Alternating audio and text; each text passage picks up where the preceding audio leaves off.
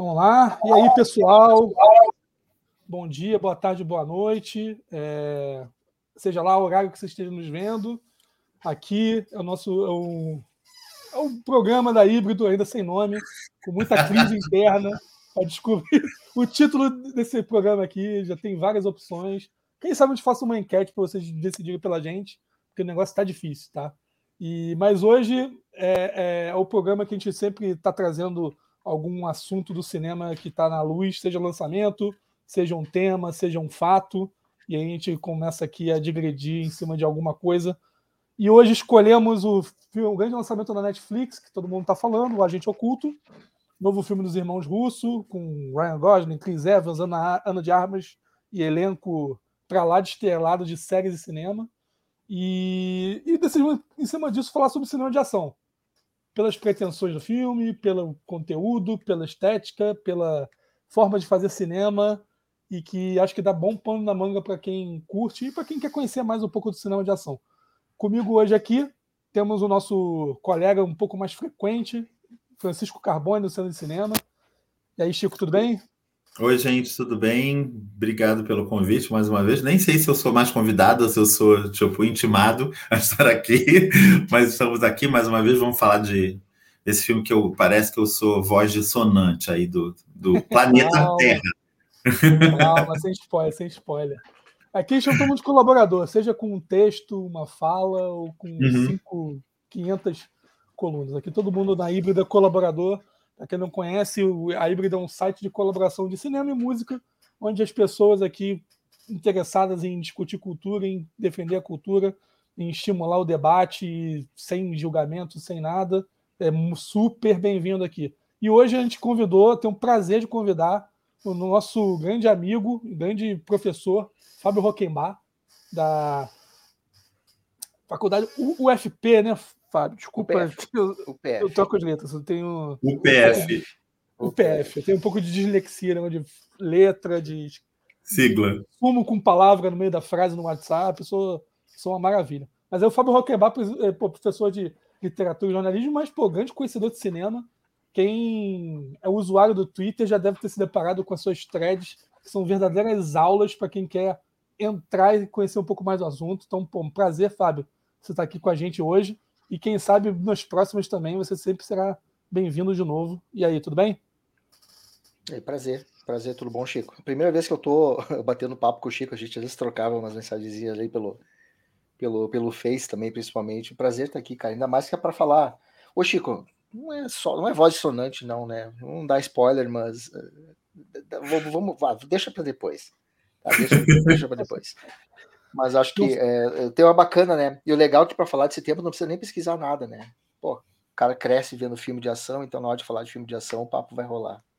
Valeu Exatamente. Convite, Ainda mais reunindo três pessoas que viveram a era da locadora, que muita gente que vai oh. ver aqui nunca viu, né? nem deve saber o que está se tratando. Mas é uma época boa, é uma época que isso aqui era constante no, na hora de alugar os filmes. Rolava isso aqui na hora de você escolher um filme, na hora de você devolver um filme.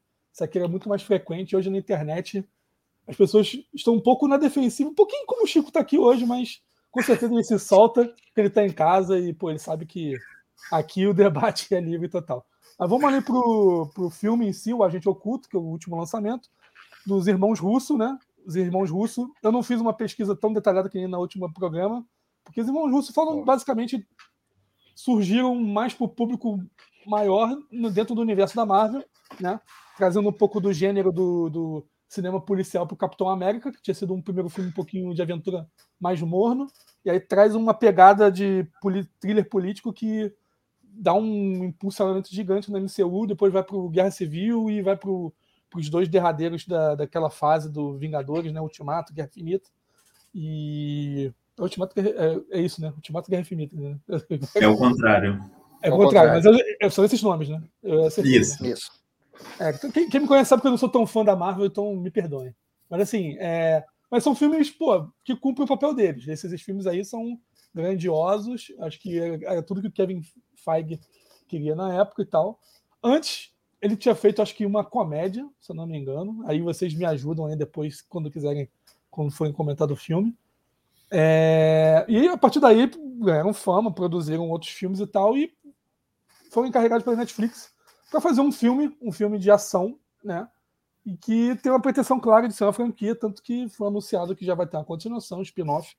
E isso fica bem claro na história do de um agente secreto que eles chamam código Sierra, que é envolvido num, numa questão de conspiração envolvendo um pendrive e passa a ser perseguido por toda a corporação que ele trabalhava secretamente, né? Como uma espécie de mercenário, né? Grandes atores envolvidos, pô, tem algumas cenas muito boas, é uma coisa até que estava discutindo, principalmente com o Chico durante a semana. São cenas bem legais e tal, mas eu, eu, eu, eu entendo que os irmãos russos acho que queriam algo além de apenas um filme de franquia, até pelas opções que ele usa lá de, de da câmera, do movimento, um pouco da, das opções que ele faz. Ele faz muito também referências a filmes recentes e uns muito grandiloquentes, como Velozes Furiosos, outro um pouco mais sutis, como talvez nem tanto a, a, é, a mais perseguição, questão do Borne, né? E principalmente, eu acho que, na minha opinião, eu acho que realmente o que ele mais consegue se aproximar ao John Wick, mesmo assim, para mim, fica um pouco aquém. E é um pouco da tendência do cinema de ação que, pelo menos, eu enxergo de, de lutas um, é, coreografadas, mas um pouco mais sujas, não tão eloquentes como aqueles filmes de arte marcial que a gente viu muito nos anos 90.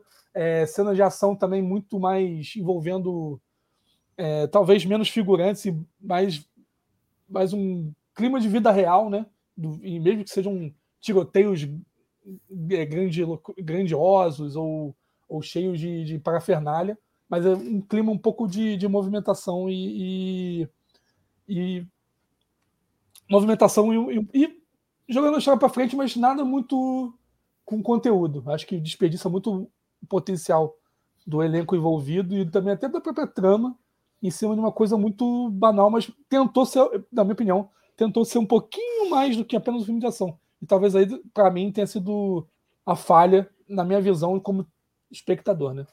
E vamos lá, então vamos com, começar aqui com o Chico, que já está mais afeito aqui o, o perfil, o, o Fábio observando e já pegando um pouco da pegada. Chico, vamos lá, faça a sua visão do filme. Não vou falar nem defesa, porque não quero te influenciar. É, vai que eu decido agora, né? O que, que eu acho. Bom, então, eu, eu abri o meu texto sobre o agente oculto falando, que está lá no Cenas de Cinema, que falando sobre. Hum, meu primeiro parágrafo falava sobre o clímax do, do, do agente oculto.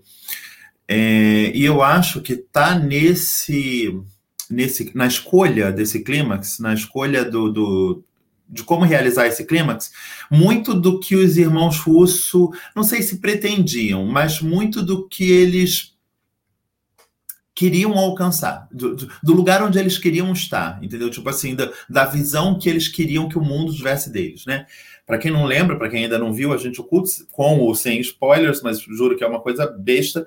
É, essa última cena, essa última grande cena de luta do filme entre o Chris Evans e o Ryan Gosling, ela acontece durante o amanhecer. Tipo, o sol tá chegando, né? Tipo, depois deles passarem uma madrugada muito louca, com muitas aventuras, uma turminha muito agitada, é, eles começam a lutar ali naquele amanhecer, e eu acho isso de uma ousadia fora de série, porque a gente sabe que isso não, não é fácil de resolver, entendeu? Tipo, pôr do sol, nascer do sol, você criar uma sequência que, por mais que ela não seja um plano sequência, e talvez, quer dizer, na verdade, eu acho que a dificuldade toda é ela é, é, é nela não ser um plano sequência.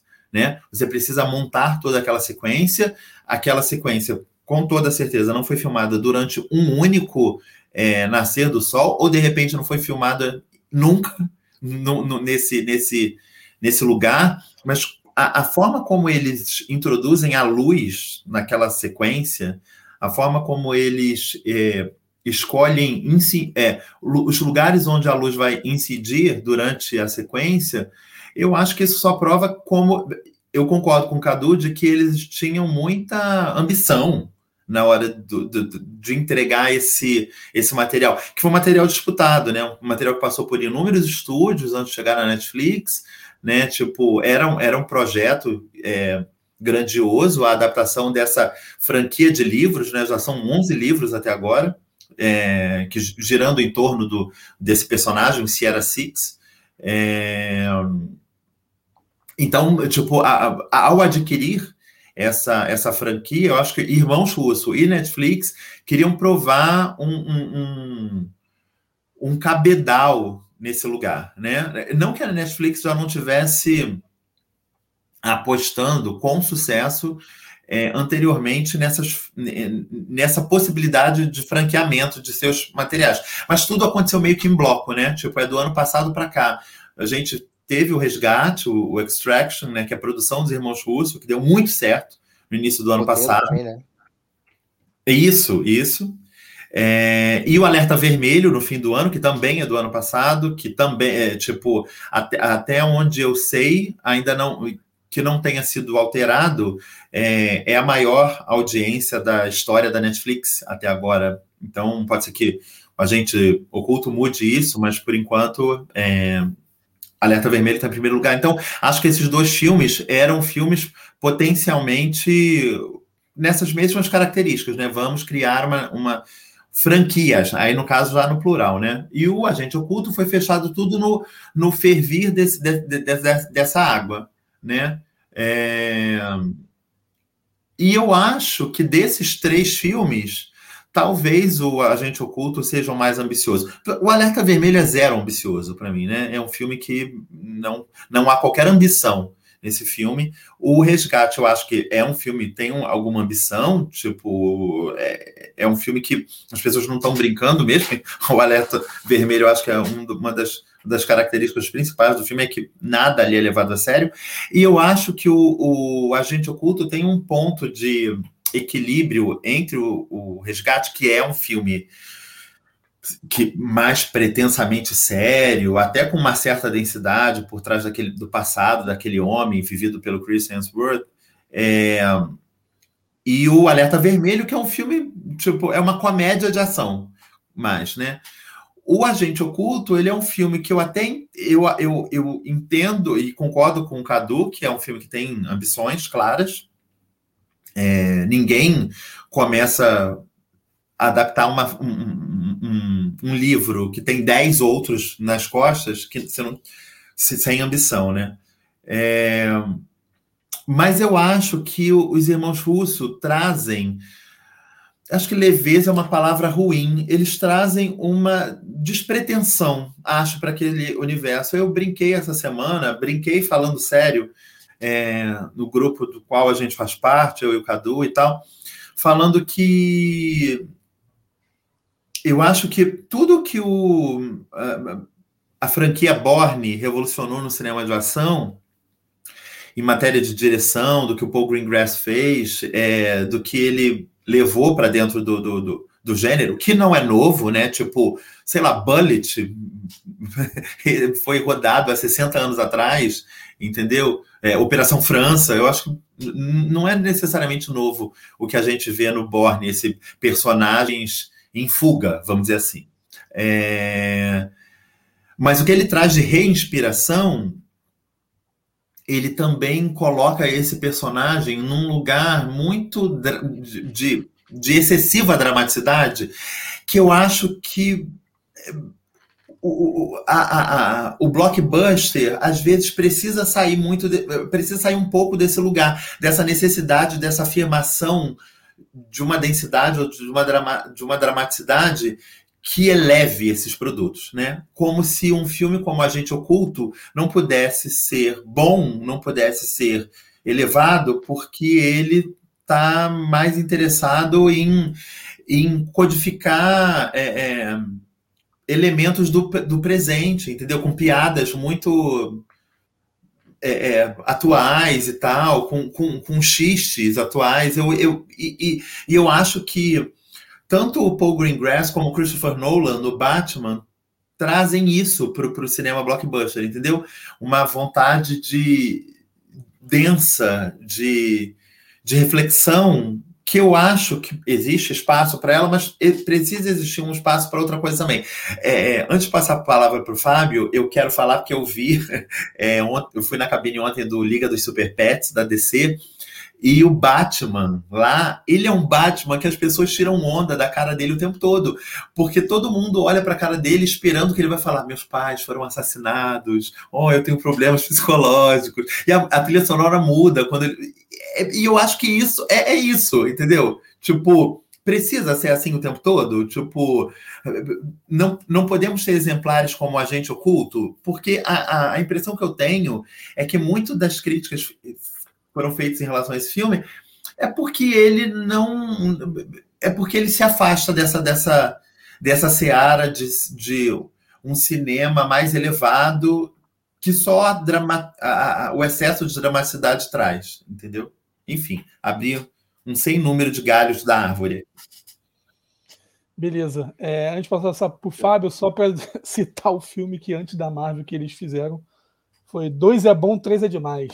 You and Me and Dupree. Se você vai lembrar. Ai, gente, é um negócio com aquele homem do nariz torto, né? Owen Wilson. É, isso. Então, assim, nada, nada, a ver com essa nova frente que ele está construindo. Mas vamos lá, Fábio, o que você achou do Agente Oculto? Passa aí um pouco pra gente. Então, o que, que, eu, que eu falei pro, pro, pro Chico que ele não estava tão sozinho? Até a gente comentou, né? É, cara, ele é um filme que me divertiu. Sabe? Porque tem filmes que tu, por exemplo, o, o Alerta Vermelho é um filme que me incomodou, fiquei irritado vendo o filme. Tá? Então, é, é claro que você vai num filme com que tem aquele elenco, tem o The Rock, que tem uh, bom, a Gal Gadot, que foi um dos grandes atrativos, mas você vai esperando alguma coisa assim. Uh, quando você vê o que está envolvido no agente oculto, uh, você não vai esperando só uma comédia de ação, como o Chico falou. Não é uma comédia de ação, é um filme que tem suas ambições, né? Me incomoda um pouco, e aí é aquela coisa de você. Desse, o filme, o que, que o filme está abraçando? Qual é o tom? Ele está se levando a sério ou, ou ele quer realmente começar a puxar? Aí vem aquela coisinha da Marvel, daquelas piadinhas no momento errado que me incomoda um pouco. E não é nenhuma questão de dizer, não, tu não consegue sair e abraçar uh, o filme como uma fantasia me incomoda. É, eu brinco com aquela questão de, digamos, o, o antagonista, o vilão, ele tá caindo num precipício depois de uma briga, e no meio da queda ele, ele olha pro chão e solta bardo. Sei, eu não devia ter saído da cama hoje. Aquele tipo de piadinha fora de lugar, que, que para mim é exagerada e que a Marvel meio que popularizou. E, algumas coisas ali me incomodavam porque me tiravam do filme. Tem uma cena, e, e aí não, não, não é questão de spoiler, tá? Tem uma cena que um personagem diz: Não, eu tenho certeza que ele vai vir, em um momento ele vai abrir aquela porta ali e vai tirar a gente daqui. Pô, é uma coisa que meio que incomoda, porque tá claro que vai esperar um tempinho e vai aparecer essa cena, eles vão usar aquilo para dizer, ó, viu, sacou essa? Aí dá uma piscadinha, tipo assim, não, tá aqui, fiz o que, que era para fazer. Essas coisinhas pequenininhas me incomodaram um pouco.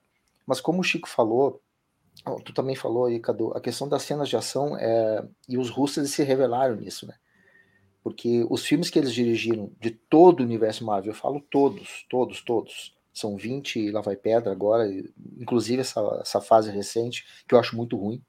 É, os filmes que eles dirigiram são os melhores, porque eles conseguem entender a geografia do espaço. Eu acho que a gente fala em ação, tu tem que entender a geografia da cena, tu tem que entender o que está acontecendo ali. Não importa se é corte rápido, não importa se tu está fazendo uma cena mais ampla, se tu te perde naquela geografia de ação, uma coisa que para mim o Nolan se perde muito quando faz, ele não sabe explorar como é que a câmera vai girar ou vai agir em torno dos personagens. Os russos não eles têm pleno domínio daquilo.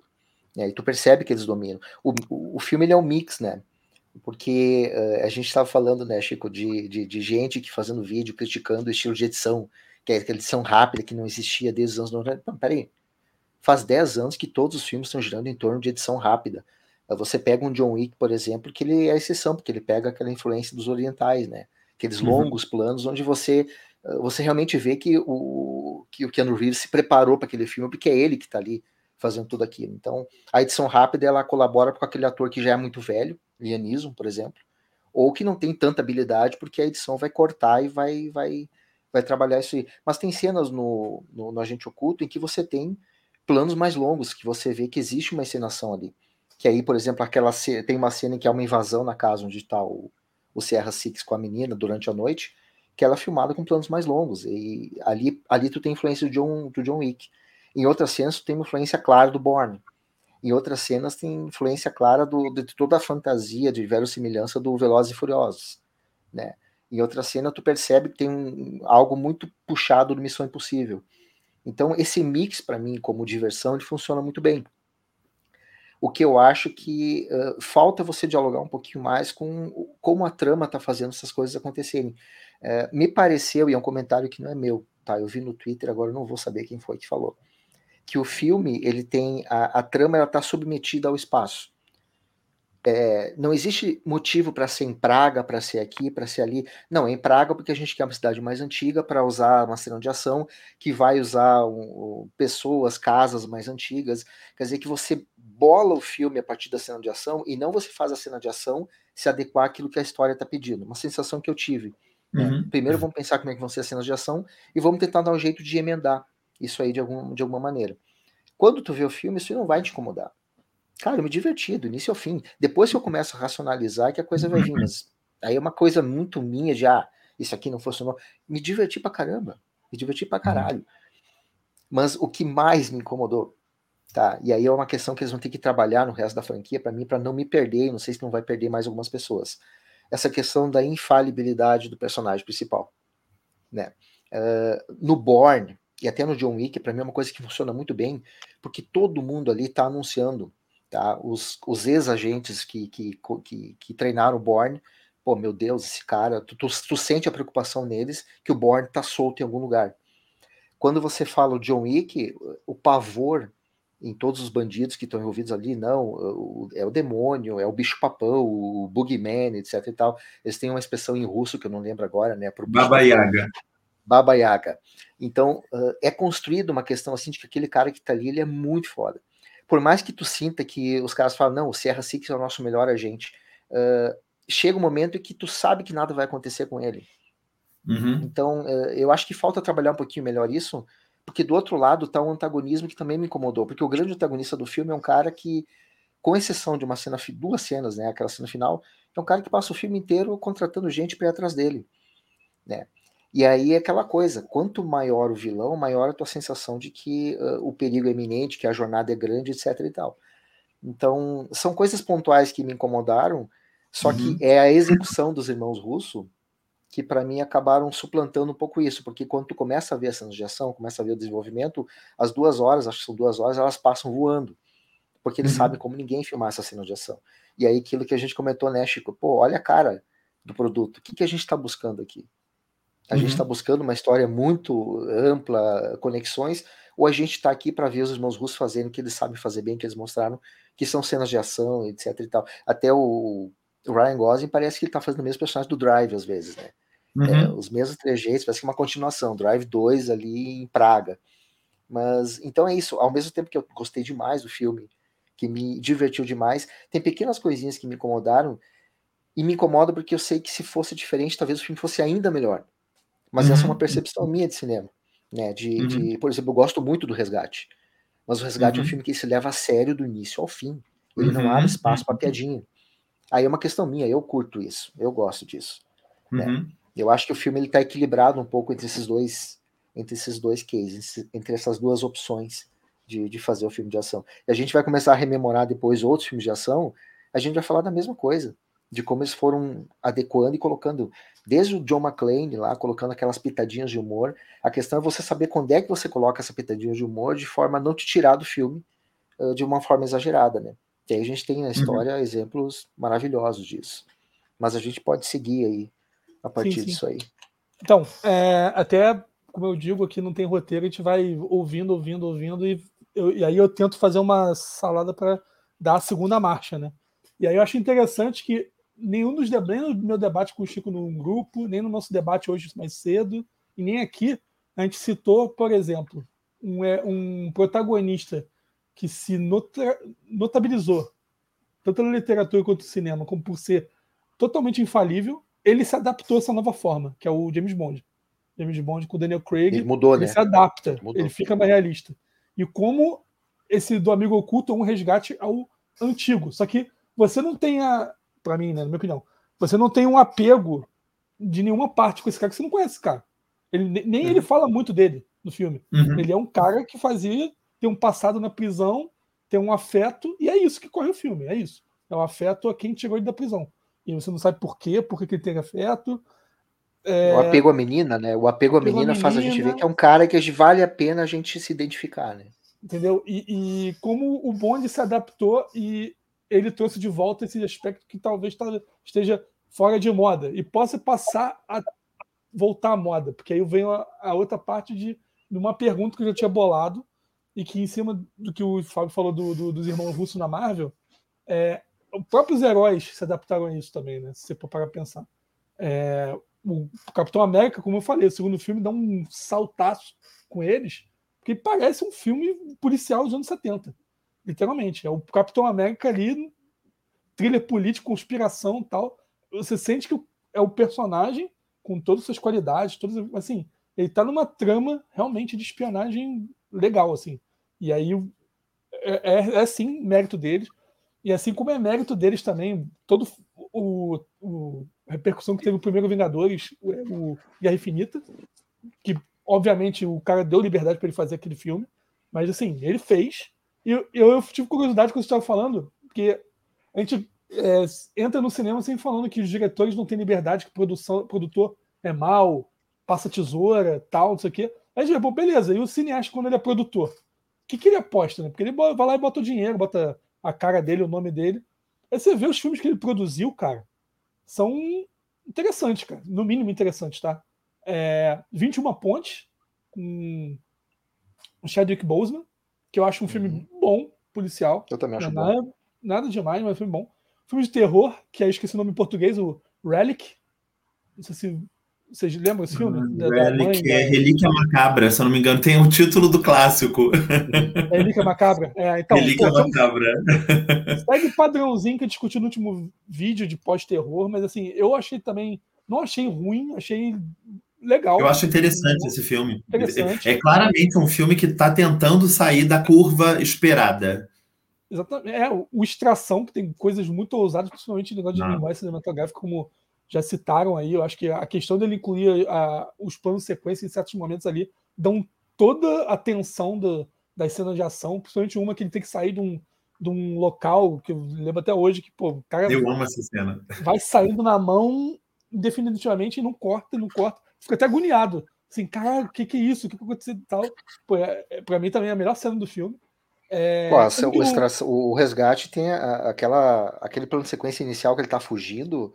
Ó, eles fazem a câmera entrar e sair do carro em movimento a toda hora. É, cara. por mais que tenha CGI, aquilo ali é muito bom. É, quando eu vi a primeira vez, eu pensei que era deles a direção. Depois eu vi, não, não é, não é deles. Não, hoje eu vi um debate sobre plano o falso plano sequência, as pessoas usavam resgate. Eu falei, gente, é sério que vocês acham que é essa fantasiar esse plano sequência não, dá, não deu trabalho? tipo, vocês estão diminuindo é, é, essa, essa montagem, essa edição, porque para mim, tipo, eu, é lógico que dá para perceber que, quer dizer, é lógico que dá para perceber, é lógico que tem uma ilusão de ótica ali acontecendo, hum. daquele plano sequência, mas isso dá muito trabalho de ser feito, gente, tipo, tá. É, enfim... E, e, e além o efeito é muito bom, né? É, o efeito é muito bom, funciona muito. E além do Agente Oculto, tem dois filmes, um não vi. Aí se vocês virem, vocês podem comentar melhor que eu que não vi, que é o Cherry, eu não vi. Eu não é, vi o Cherry. É, eu não sei se é bom, se tem alguma coisa nova que ele tá defendendo, não sei, não posso falar. E, e o último, pô, é o filme mais polêmico do ano, né? Que é o Tudo em Todo Lugar ao mesmo tempo. Ele é produtor desse filme.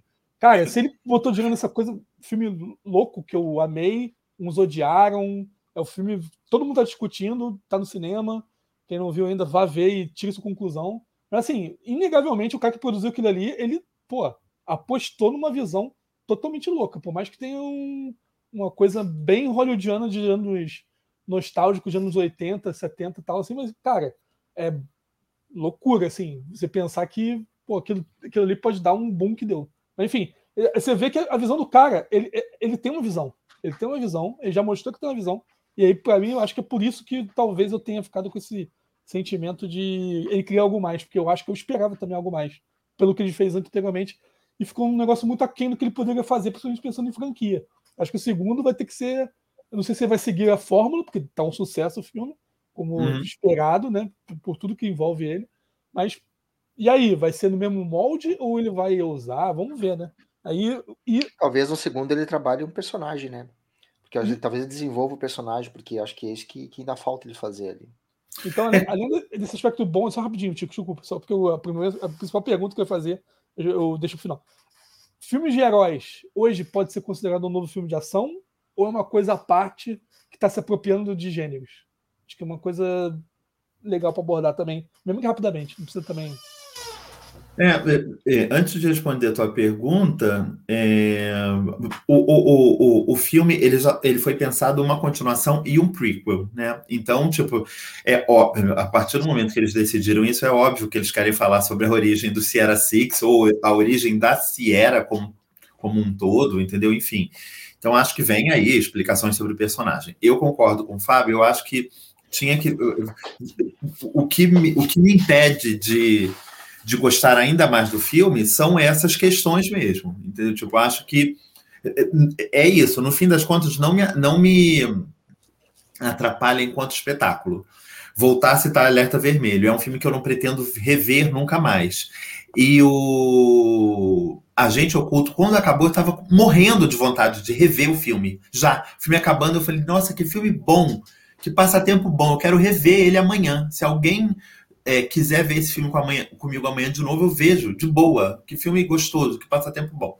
É, uma outra coisa que o Fábio citou, que eu acho legal de falar, é o negócio dos deslocamentos. Eu, eu concordo. Hoje em dia, qualquer. A gente está falando Daniel Craig, né? Mas a gente pegar a fase do Pierce Brosnan, que era a coisa mais rala possível do, do, do, do James Bond, sempre havia um motivo pelo qual ele precisava ir para a Islândia, para o Vietnã, para Malásia, para El Salvador.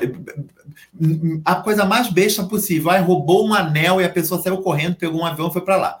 Isso realmente no, no Agente Oculto é meio solto. Tipo, ah, foi Bangkok.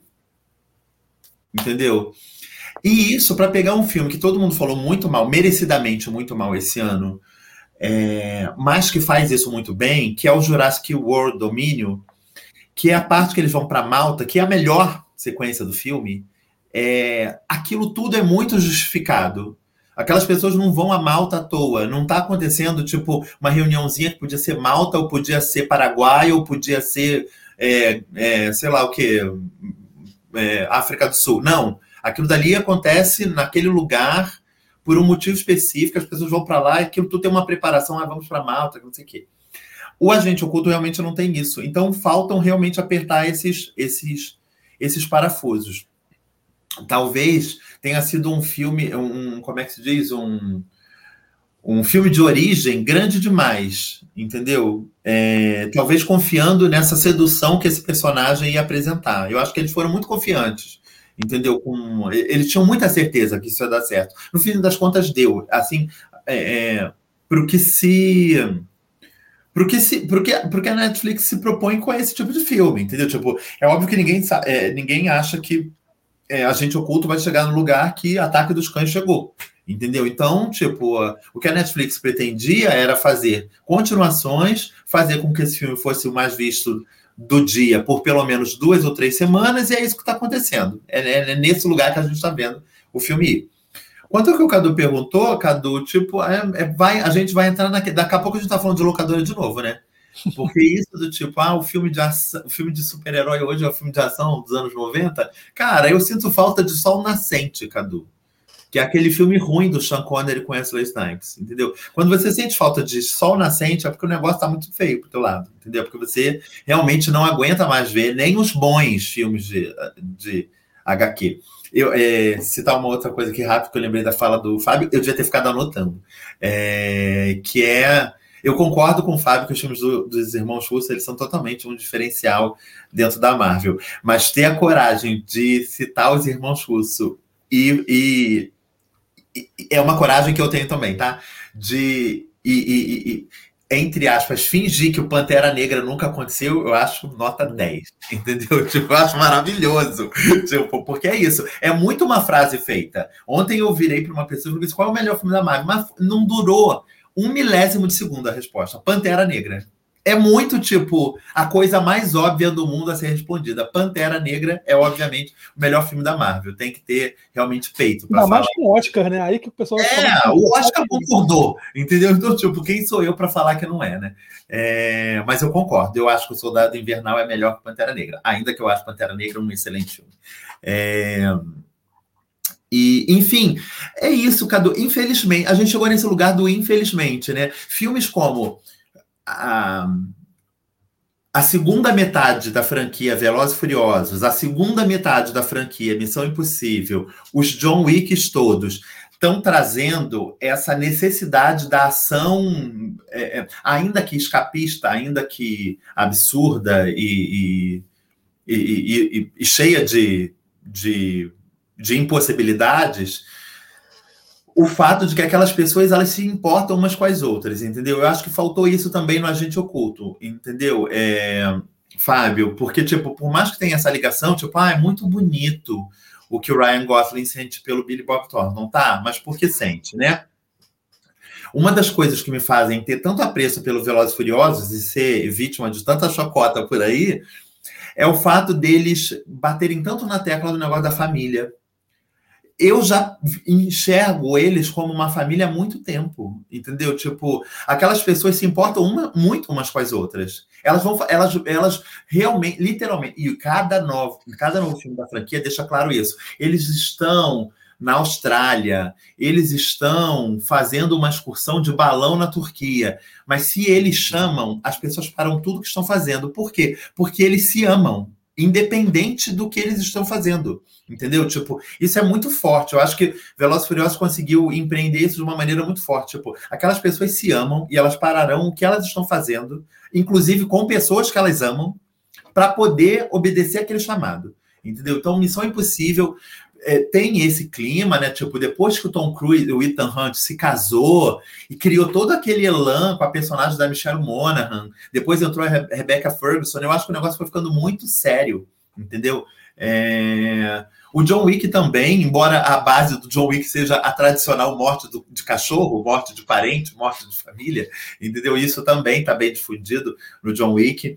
E em várias outras franquias. Se deu certo, o que deu certo hoje em dia é quando esses laços ficaram fortes, é quando essas coisas é, é, se intensificaram. Mesmo o Daniel Craig, mesmo a reinvenção do, do 007, porque tudo parte daquele amor louco que ele teve pelaquela mulher no Cassino Royale. É o que é o que serviu a base do Daniel Craig. É isso. E aí depois a gente sente que aquele amor dele pela Amy é um amor materno mesmo, é um amor de mãe e filho, aquilo dali. Você nunca duvida que é. Então, isso tudo é, deu um novo gás. Eu acho que falta para o agente oculto isso.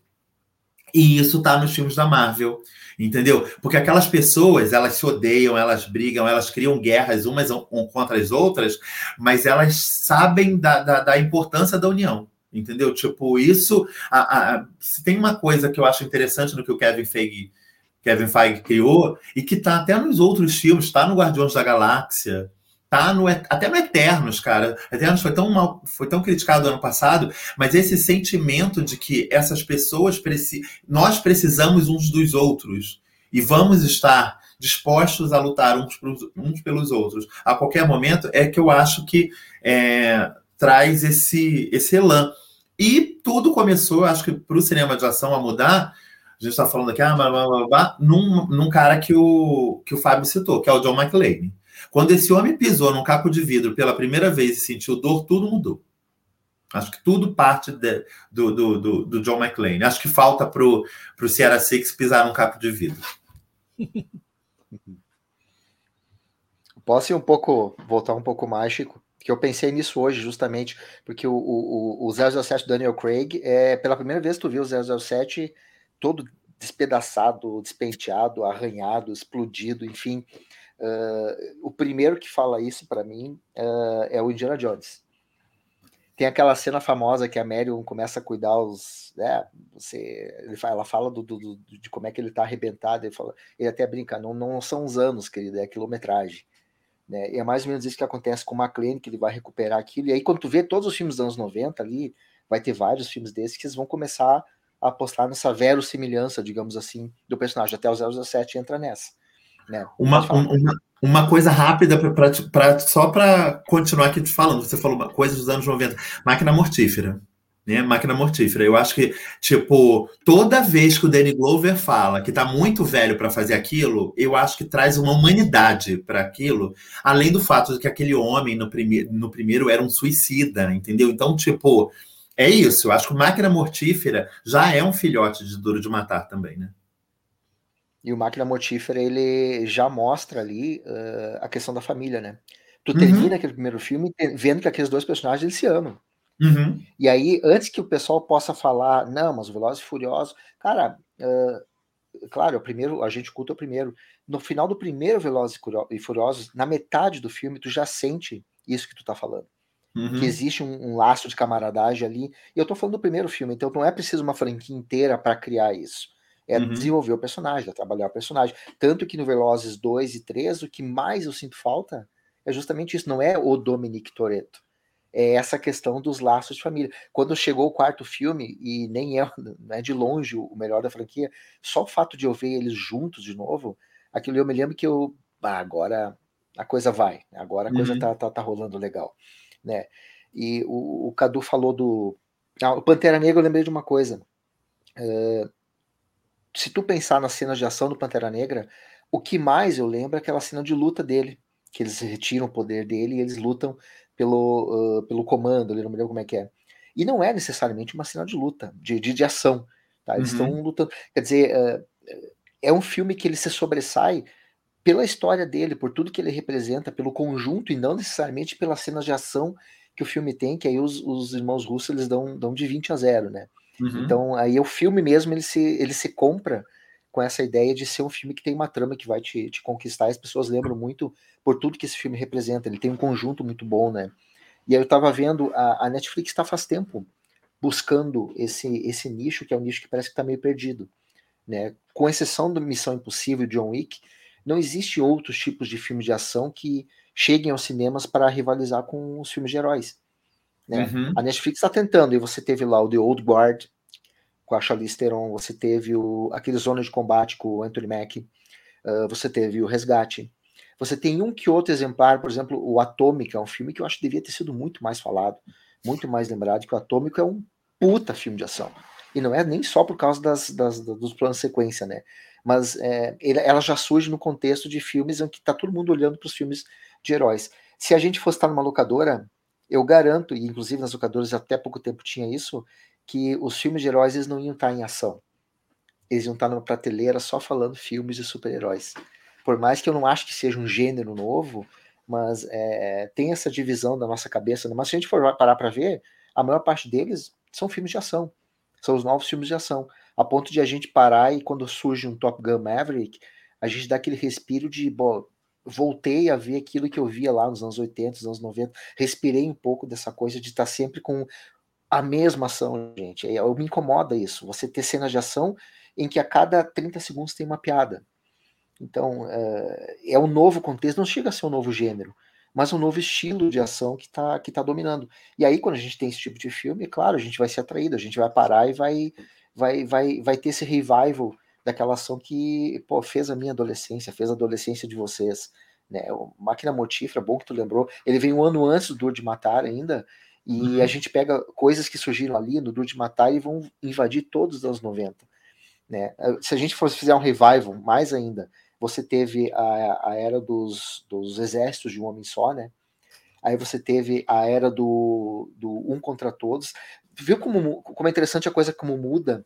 Porque a gente tinha nos anos 90, já que a gente está voltando, aquela coisa do personagem de ação num espaço muito pequeno. Aí você tinha. Tudo era duro de matar. Duro de matar no navio, duro de matar no avião, duro de matar numa lancha, duro de matar. Era sempre. O que eles buscavam era isso. É, é a Sandra Bullock com. Não me lembro qual é o nome do cara que substituiu o Keanu Reeves. É, no ônibus, depois lá na, no, no, navio. Aí você tem lá o Força em Alerta, que é no navio. Você tem Momento Crítico, que é, no, que é o, o Kurt Russell no avião. É, é sempre isso, espaço fechado. Aí surge Missão Impossível, e ele faz isso que os filmes estão fazendo agora Tchecoslováquia e vai para a Suíça e vai para não sei o quê. E aí morre essa coisa do cara estar tá isolado. O Van Damme fez um que eu gosto muito, que é o Morte Súbita, que é o Dor de Matar numa, numa, numa arena de rock.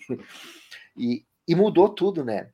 E aí tu não tá mais centrado no local, tu abre tudo. E parece que todo filme agora tem que fazer isso. Ele tem que ter a cada 30 minutos um letreiro dizendo um país diferente onde as pessoas estão indo, estão andando para lá e para cá. Para mim incomoda até a questão de, de montagem. Tem uma cena no Agente Oculto que me incomodou que é uma personagem que está numa sala de interrogatório e três cenas depois ela já aparece em Praga. Então é, é uma questão até de edição, de montagem ali que parece que fica um pouco ruim, mas esse vai e vem. É interessante ver como tudo vai, vai se juntando, né? A gente vai pegando várias fases e essas fases vão se transformando. E quando um filme faz sucesso, eles começam todos os outros filmes a sugar aquilo ali, né? Sugar, sugar, sugar, até surgir um outro filme que vai tentar achar uma nova fórmula. A gente sempre acha que não tem novas fórmulas, né? Mas elas vão aparecer. Qual vai ser essa nova fórmula? Não sei. Não é o Agente Oculto. Para mim, o Agente Oculto é um filme que se apropria muito bem na parte de ação dele de muita coisa que foi feito antes. E ele só precisa trabalhar melhor alguma que outra coisinha ali. Respondendo, Cadu, eu acho que os filmes de herói não são um novo gênero de ação, mas são os atuais filmes de ação que a gente tem. A ponto de a gente se surpreender quando surge algum que, que seja diferente. Não precisa nem ser tão bom, né? Mas a gente se surpreende, né? E, e, e, comentando aí os filmes que citaram, a pandemia, a pandemia foi meio que um resgate. Você, a gente usou muito, não sei vocês, né? O Chico falei muito na pandemia, então acho que ele também fez um pouco disso. Um pouco de usar a nostalgia como momento confortável dentro daquela loucura toda, né? E aí eu, eu revi muito filme que eu vi quando eu tinha uma idade pô, muito menor, né? E o Máquina Mortífera foi um desses, cara. Eu fiquei chocado como o filme é pesado, cara eu não tinha essa lembrança como o filme é pesado. É, eu vi adolescente, eu pensava, ah, beleza, perseguição, tiro, a dupla, que maneiro, os dois são maneiros, tem aquele humorzinho deles lá. Mas, cara, o cara vai pra polícia com risco de se suicidar a qualquer momento. Tem um suicídio no início do filme de uma mulher, da mulher, da primeira vítima. É, pô, o lance da do, do, a relação dele com os mercenários da guerra, que aí vai o lance de droga, se ele usou droga ou não usou droga, pô. E aí e aí, e aí é isso, cara. Tudo na cinema de ação acaba sendo cíclico, né? E aí você vai puxando, fica pior. Por exemplo, um dos filmes que muitos não gostam, mas eu, eu sempre vejo, sempre vejo, é o Troco do Mel Gibson. Aquele do. que é o Get Carter, que é um remake do Michael Caine, né? Só que eu só vi o primeiro uhum. num box da Versátil que saiu esse filme. Falei, putz, vou ver o filme original, que maneiro. É totalmente diferente, mas assim, impressionante como eles chupam aquela história ali de vingança e já bota uma roupagem que na verdade é parecida com o momento do lançamento do filme novo, né? Eles pegam uma história antiga, ah, vamos jogar nesse mundo aqui, pra ver o que faz. Como é que seria uma vingança de um cara que foi traído por todo mundo, né? E aí tem, né, né nesse filme no troco, tem pô, família japonesa, tem família do, do, do, da máfia, tem um cara que é corporativo, e o cara vai só subindo escala e não consegue os míseros 20 mil dólares que ele foi roubado, sabe? Ele, ele brinca muito com o negócio que, do, do, valor da pessoa, né? Quanto a pessoa, qual é o valor do herói, qual é o valor do negócio, né? É um negócio que toda hora o filme vai, vai confrontando, né? E, e realmente, você vê, você tem o Get Carter, cara. Pô, nessa época o cinema britânico tinha vários filmes, assim, vários. Tinha o, o do Bob Hoskins lá, o do que ele é um mafioso que tenta subir e começa a ter um monte de coisas contra ele, que é o Long, é Long Good Friday, eu acho o nome do, filme inglês também, que tem no, no cinema policial. E, e como a, a, ação se mistura com outros gêneros, né? Tanto com aventura quanto policial. Se for, eu, eu, fiquei pensando, qual seria o grande, assim, o primeiro grande filme de ação que no cinema clássico, por exemplo? Eu, eu puxei assim, sei lá, o Aventuras de Robin Hood, do Errol Flynn, cara, não sei, cara. Não, eu fiquei pensando onde surgiu e, e, se realmente as coisas vão se adaptando com o contexto do próprio mundo que tá da época, né? Aí eu queria também, se, se, se vocês fizerem algum exercício de reflexão em relação a isso, né? Para ver se tem algum se os contextos históricos influem nesses, nessas correntes do terror, ou é apenas um filme realmente que emplaca, e aí, ó, se deu dinheiro, vamos seguir essa receita em outro ambiente, em outro herói, em outro contexto, não sei, enfim. Eu, eu acho que o Fábio deixou meio. Não sei se o Fábio vai reiterar a resposta dele, porque eu, eu, eu, eu, eu concordo com o Fábio, porque a gente vive nisso, né? Tipo, por, por que, que os heróis existem hoje? Por que, que a gente foi assolado por isso? As pessoas ficam citando X-Men e eu acho que tudo começou no Blade. eu, na minha humilde minha humilde posição, acho que o Blade foi um, um negócio que já deu. Talvez o X-Men tenha existido por causa do Blade. E, e aí, obviamente, o X-Men fez muito mais barulho que o Blade. É... E aí, a partir de então, a gente vive há 20 anos nessa, nessa dieta, né? E aí tem o, o, o, o Duro de Matar, que traz o Máquina Mortífera e que traz todos esses forças em alerta, e, e, Morte Súbita, e essa galera toda, como o Fábio falou mesmo. Tem o próprio Indiana Jones, né, que não deixa de ser um filho do, do Errol Flynn também de alguma forma, mas que aí através do, do Indiana Jones a gente vem, tem uma, uma um campo aberto para o Richard Chamberlain brilhar loucamente, fazendo aqueles filmes estranhíssimos que ele fazia com a Sharon Stone nos anos 80. Michael é, Douglas também. Michael Douglas e a Kathleen Turner e tudo mais. É, enfim, eu, eu, é isso. Tipo, as fórmulas elas vão sendo adaptadas, né? O, o Fábio citou Atômica, que é um negócio que eu sou louco, sou enlouquecido por aquele filme. Entendeu? Tipo, para mim é um negócio alucinante mesmo. Eu acho um filme bonito, é, me empolga. É um filme que aquele elenco ele me agrada de ver. Eles são bonitos, são pessoas bonitas, são pessoas boas, sabem o que fazem, estão fazendo bem o que fazem. É, é, um filme que é super representativo. A protagonista do filme é lésbica. Enfim, cara, é um negócio que tipo é, é, um filme que é tão pouco citado e eu acho que é um filme que ele mexe com tanta coisa. Porém, Atômica é filhote de John Wick.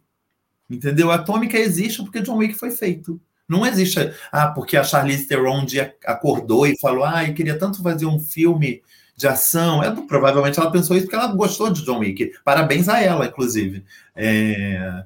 Enfim, cara, tipo, é, é, eu acho que as coisas elas caminham todas em bloco. Eu não vejo a hora de chegar o novo momento. Eu não, eu não sei se eu, eu, se eu devo ser egoísta e falar que, o, que a HQ tem que acabar. Eu realmente estou muito cansado, entendeu? É muito. É, é, como o Fábio falou, a gente de vez em quando tropeça numa, num quebra-mole. Gente, esse filme aqui, eu fiquei empolgadíssimo vendo Shang-Chi ano passado. Por quê? Porque, cara, ele pode ser igual a tudo que a gente está vendo, mas pelo menos ele coloca uns elementos orientais ali. Eu falei, gente, isso daqui para mim já bastou porque, eh, tipo, as pessoas trouxeram umas fitas, as meninas parecem que estão na ginástica artística. Eu falei, para mim basta. Entendeu? Tipo, é, é, é, uma, é, uma, é uma dieta tão igual, a gente está sempre tão vendo a mesma coisa, entendeu? Que hoje um menino virou, é, comentou assim, e eu entendi totalmente o que ele estava querendo dizer. Era uma mensagem subliminar. Acho que nem ele decodificou isso, mas eu entendi. Ele falou: desses novos próximos filmes, o que mais me interessa é a parte 3 do Homem-Formiga. É óbvio que é o filme que mais interessa, gente. É o filme que o protagonista é desse tamanho. Entendeu? Lógico que é o que mais interessa. Todos os outros filmes são iguais. Entendeu? Esse, pelo menos, o, o, o herói fica pequenininho. Entendeu? Então, tipo, é muito cansativo. Eu vi lá nesse anúncio todo da, da Marvel Capitão América, Nova Ordem Mundial. Falei, cara. O que, que vem aí? E, e, e, tipo, é um que, que vem aí e ao mesmo tempo, tipo, eu não tô nem aí pro que vem, entendeu? Isso não significa que eu não esteja vendo daqui a pouco falando, nossa, o filme me surpreendeu, que legal. Eu tava com muito pouca boa vontade. Quem me conhece sabe que eu não vejo trailer mesmo mais. E não é não, não vejo trailer de filme de terror. Não vejo trailer nenhum, nem de drama, nem de filme que vai concorrer ao Oscar, nem o trailer dos Scorsese eu quero ver, nem do Spielberg. Não quero ver. Não quero ver, não quero ter imagens prévias em movimento dos filmes antes de ter acesso a essas imagens. Porém, alguma coisa bateu em mim. Eu falei, vou ver o trailer desse Wakanda Forever. Me fez feliz Teve, me fez bem ter visto aquele trailer. Eu vi, eu falei, caramba, tá aí. É isso. Eu quero ver um filme de super-herói com um elenco completamente feminino e negro. É isso. É tipo, ninguém ninguém me disse que eu precisava ver esse filme, mas foram fazer. Tá aí. Agora eu preciso ver. É. Eu tava pensando É, e agora a gente falou do Indiana Jones. Se tu. Uh, várias cenas do Indiana Jones, para mim, ficaram marcadas. Uhum. Ele correndo da pedra, ele correndo dos índios, ele lutando lá com, no meio do fogo, a cena com o árabe. Uh, me parece, e aí é uma questão de, de construção do filme, que a, a, nova ordem é que você tem que. Uh, fazer um outro parênteses. A gente, como professor, diz o seguinte: para manter a atenção do aluno, né, falando sobre, sobre a aula aqui, a gente tem que a cada 15 minutos renovar a atenção deles. De alguma maneira. Um vídeo, um, algo que puxe eles para a aula, colocar um, uma imagem completamente diferente, algo completamente oposto do que tu está fazendo, porque dispersa. Então tu tem que fazer uma aula show, a cada 5, 10 minutos tu tem que ter uma coisa, e me parece que os filmes hoje estão sofrendo muito disso, por isso que tem tanta piadinha, porque tu precisa que dê, eles deem aquela risadinha ali para manter, porque logo vai ter uma ação de ação, depois tem uma outra piada, uma ação de ação, esse ritmo incansável uh, cansa a mim também como espectador. Então, você antigamente você tinha um filme que você tinha aquela cena que marcava Missão Impossível, a cena dele pendurado, o fugitivo, a cena do trem, que inclusive é muito mal feita para mim, mas na época, ó, oh, a cena do trem, não sei o que. Hoje em dia tu fala uh, de um filme uh, de ação, Extraction, Resgate, qual cena? Todas. Porque continuamente tu tem que ter alguma coisa que está prendendo a atenção deles. Né? Uhum. Então, os filmes de ação parece que estão sofrendo disso. Um, um, um público que precisa toda hora está sendo preso por alguma coisa para que ele não saia, não, não tire atenção. E o grande desafio é tu conseguir construir uma trama ali que tenha o um mínimo de nexo, sentido, para conseguir fazer essa ligação entre eles. Né? E aí eu, eu, eu, eu falei para eu falei o Cadu que eu queria ver alguns filmes, eu não consegui, mas eu comecei a lembrar de alguns outros, por exemplo, os filmes do Johnny To. Tá? O pessoal que está adorando Marvel, esses filmes do John Wick, Pô, você tem que conhecer uh, os orientais, porque muita coisa vem dali. Tu pega os filmes de Johnny To, por exemplo, PTU, tem uma cena grande de ação no filme. O resto é a trama e o ritmo que vão te mantendo. Aí tu pega uhum. lá o Breaking News, tem aquela, aquele plano de sequência maravilhoso do início, só que o plano de sequência não é só para, ó, oh, estou fazendo plano de sequência. O plano de sequência te mostra o espaço, mostra quem é que tá ali, aonde tá cada um, e a câmera vai, ela sobe, ela entra, ela entra vai atrás do carro, vai na frente do carro. Então, ela faz toda uma preparação. Tem um motivo para aquilo ali estar tá acontecendo. Hoje uhum. parece que a gente tem os planos de ação que são muito bons, inclusive, lembrando só do resgate, por exemplo, mas que parece que estão ali que é para o pessoal falar. Pô, tu viu aquele plano de sequência? Pô, tu viu que tá faltando para mim um pouco dessa lógica, né? E é isso que eu sinto um pouco de falta quando a gente fala dos filmes de ação de hoje em dia. Eles estão continuamente buscando manter a atenção e estão esquecendo de construir uma ação que funcionava muito bem. E aí eu me questiono, será que não é o público que mudou? A gente que tá velho, que a gente sente falta, um saudosismo do que é, existia antes, mas será que esse público de hoje, se vai olhar esse filme lá atrás, quantos deles não vão chegar e dizer, pô, que porre, faz 15 minutos que não acontece nada, os caras só estão falando, né? E, e, não é preciso fazer isso de maneira mal feita. Por exemplo, tem Operação Invasão, do Garrett Edwards. Hum. É um hum. puta filme. E ele não para um segundo. Quer dizer, ele demora 10 minutos para começar e depois até o fim é luta em cima de luta, em cima de luta, só que aquilo ali é uma coreografia de ação no espaço que te deixa ligado o tempo inteiro. Então a gente tem exemplos que dá para fazer coisas muito boas. O Dread, que também é um filme, não o do Stallone, que ele foi lançado depois. Também é uhum. um baita filme de ação que segue aquela lógica de você prender o personagem no espaço e tá tudo contra ele. E é muito bem filmado. Então, uh, e puxando um outro filme, o filme indiano que fez sucesso esse ano, o RRR. Uhum. Cara, Aquele é o filme que ele se assume como fantasioso, mas tem cenas de ação ali que fariam inveja para todos os filmes da Marvel, que fariam inveja pro, pro, pro russo. Uhum. Então, é, é, essa nova leva de filmes de ação, é, eu não sei o quanto elas vão contaminar, em bom sentido, o quanto a ação vai contaminar os filmes de heróis, mas alguma coisa vai ter que ser feita aí para virar o disco. Né? Porque, como tu falou, a gente fala dos filmes de ação hoje, que são os filmes de heróis, e o pessoal já está pensando hoje, em 2024, o que, que vai acontecer naquele filme. Porque na, no, no, filme tal aconteceu isso, parece que estão entregando pílulas de pequenas dicas. E, e, e vamos voltar para a série de, de, da Marvel. As séries da Marvel, uh, eles não sabem fazer séries.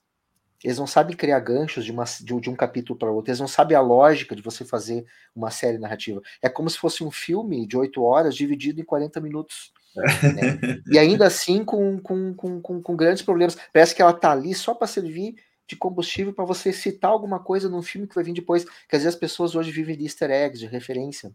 Sim. E por que, que a gente lembra tanto do Pantera Negra, dos Irmãos Russos? Porque são os filmes, dentre esses, que realmente chamaram a atenção por ter o quê? Por ter uma trama bem feita e por ter cenas de ação bem feitas. No fim, o cinema é isso. Sim. É tu ter uma boa trama e ser bem filmado. O, o, ponto de virada dos séries da Disney são, na verdade, pontos de enrolação para você justificar ter tanto capítulo. Não tem uma virada de um episódio para outro. Você enrola a história para chegar no ponto que você quer que chegue e vá. E aí, duas coisas aqui que eu levantei nesses, nesses comentários que eu queria saber a opinião de vocês. Se hoje o um mundo onde a, a, a comunicação circula com mais volume, mais rápido, impede de você arriscar nos filmes ter esses pontos de virada dentro deles, e aí o spoiler contaminar a experiência e a pessoa se desestimular a ver o filme, se isso pode ser talvez um risco por não ter mais isso nos filmes, e se é, como aí eu, é uma observação minha, assim, do mais antigo ao mais novo, filme bom de ação é muito difícil ser filme bom se o protagonista não tiver um um, porra, um arcabouço legal assim, se ele não tiver. Então assim, o fato dos, do, dos heróis hoje estarem um pouco mais ascéticos pode estar enfraquecendo um pouco o gênero. E aí, quando surgem essas rememorações, seja de referência em, em filmes de herói, ou seja nos resgatando filmes dos anos 80, como o próprio Top Gun que você citou, se isso pode ser também uma, uma, uma forma de estar tá atentando para isso. E, e aí, falando dos heróis aí da Marvel e tal, nem era para falar disso, mas está falando muito porque, infelizmente, é o. De novo, infelizmente. é, é, o similar ao que a gente viu de Van Damme, Stallone, Schwarzenegger. Para mim, hoje, filme de herói é um, é um referente para uma outra geração. Então, assim, como vai sofrer essa nova fase da Marvel? Porque não tem nenhum protagonista assim que a galerona, que não é ficcionando em quadrinho, fale: puta, esse herói é maneiro pra caralho. Você só vê isso foi, pelo menos naquele, no comic que teve lá o, o, aquele evento que o Quarteto Fantástico vai aparecer só em, daqui a três anos, sei lá. Então, assim, cara, vai ser muito difícil eles sustentarem a peteca tanto tempo. Mas, mas enfim, essa questão da internet do protagonista, o que vocês acham? Mas olha, olha só, como a própria Marvel estraga isso. Primeiro, uh, a Marvel não consegue, com seu público, uh, ter anti-heróis. A gente precisa de anti-heróis, cara. É a maior graça que tem anti-heróis. O que, que, era mais legal nos personagens do Máquina Mortífera? Pô, o cara é depressivo, ele queria cometer suicídio. Caramba, esse é um cara com uma profundidade muito grande. Tá? O Joe McClane é um cara que não consegue eh, manter raiz com a família, se separa da família, tem uma relação ruim com as filhas. São personagens muito mais humanos. Hoje, tu não pode ter um personagem com defeito. O que, que fizeram com o Venom? Cara, o Venom é vilão. Eu conheci o Venom como vilão. Eh, e tem que fazer um filme onde você pega um personagem e você atenua certas coisas uh, para um lado bom, porque você quer que o público fique. Sei lá. Eu tô com medo do que vão fazer com o tal do Adão Negro. Eu não, não, não li as histórias, histórias dele, mas uh, o quanto The Rock vai estar tá ali fazendo, uh, criando um personagem, como tu falou, asséptico, né? Por que, que o Shazam fez tanto, fez tanto sucesso? Porque é um cara que ele é irônico, que ele é meio hipócrita, que ele faz umas brincadeiras meio lá. O Deadpool, então vamos voltar ao Deadpool. Cara, o Deadpool faz piada suja, né? Porque estourou. Então, é, esse ascepticismo, para mim, ele é muito ruim. A gente se apaixona por anti-heróis, cara. A gente gostava do Tyrion no Guerra dos Tronos. Pô, a gente uh, adora o Hannibal Lecter. Tá? A gente acompanhou o Frank Underwood no House of Cards, que é um baita no filho da mãe. O maior exemplo para mim é o Wolverine. Os três filmes dele. Sim. Explica sua, sua teoria completamente. Exatamente. Exatamente. E, e, parece que há um medo de você investir nisso, com medo de machucar um público que talvez seja um público muito, eu não vou dizer mimado, mas um público que está muito direcionado, ele quer ver o que ele quer nas telas. O, o, mundo mudou, né? Antigamente a gente via filmes e o que acontecia no filme era aquilo, eu não tinha que ir em rede social berrar, porque como eu queria que o filme acabasse, porque fulano não acabou. Cara, o filme era aquele que eu vi, já sair do cinema é isso. A história é essa. Hoje tudo é feito baseado no algoritmo ditado pelo que eles querem. E aí você vai falar em ter medo, eh, falando das séries, uh, os próprios trailers entregam tudo. Para que spoiler? Os caras sabem meio ano antes o que, que vai acontecer. Às vezes, pior ainda quando é terror, por isso que o Chico não é bom ele não ver, porque os caras entregam os jump scares, que é um grande atrativo para o mais comum e mais raso, mas eles entregam nos próprios trailers. E no trailer também eles vão aos poucos entregando cenas que são cruciais. Então a própria Marvel parece que já prepara o público antes para o que vai acontecer, para que ele não se choque, para que ele já, já chegue sabendo, vai acontecer isso, eu quero ver isso que está acontecendo. Então, e, e isso que talvez possa acontecer com eles, Cadu, que tu falou, é porque eles mesmos estão plantando. Na maneira como eles criam os heróis, na maneira como eles alimentam a expectativa do público em relação ao que eles querem que aconteça. Aí eles não vão reclamar no momento que eles escolherem isso, né? É, eu concordo totalmente com o Fábio. É, isso reflete, eu imagino, a fala do Fábio toda quis dizer que o Fábio deve ser uma pessoa extremamente contra essa decisão da Disney de humanizar vilões e fazer filmes de vilões bonzinhos. Eu até acho interessante enquanto proposta esse tipo de coisa, tipo, o que levou aquelas pessoas a chegarem até onde elas chegaram, entendeu? Só que não dá para torcer por, por uma pessoa que sequestrou cachorros para fazer casaco de pele, né? Tipo, é meio bizarro, entendeu? Tipo, por que, por que, que a gente precisa torcer por esta mulher? Por que, por que, que a Disney decidiu que a gente precisa torcer por essa criatura? Entendeu? Tipo, enfim, eu cresci num universo onde existiam duas coisas que eram proibidas em Hollywood: mexer com criança e com bicho. Entendeu? Hoje em dia isso tudo é consertado, né? Tipo, você vai lá e dá uma ajeitada. Enfim, mas é o que o Fábio falou, cara. Isso é uma colheita que eles mesmos estão plantando, entendeu? Vai ser colhido em algum momento.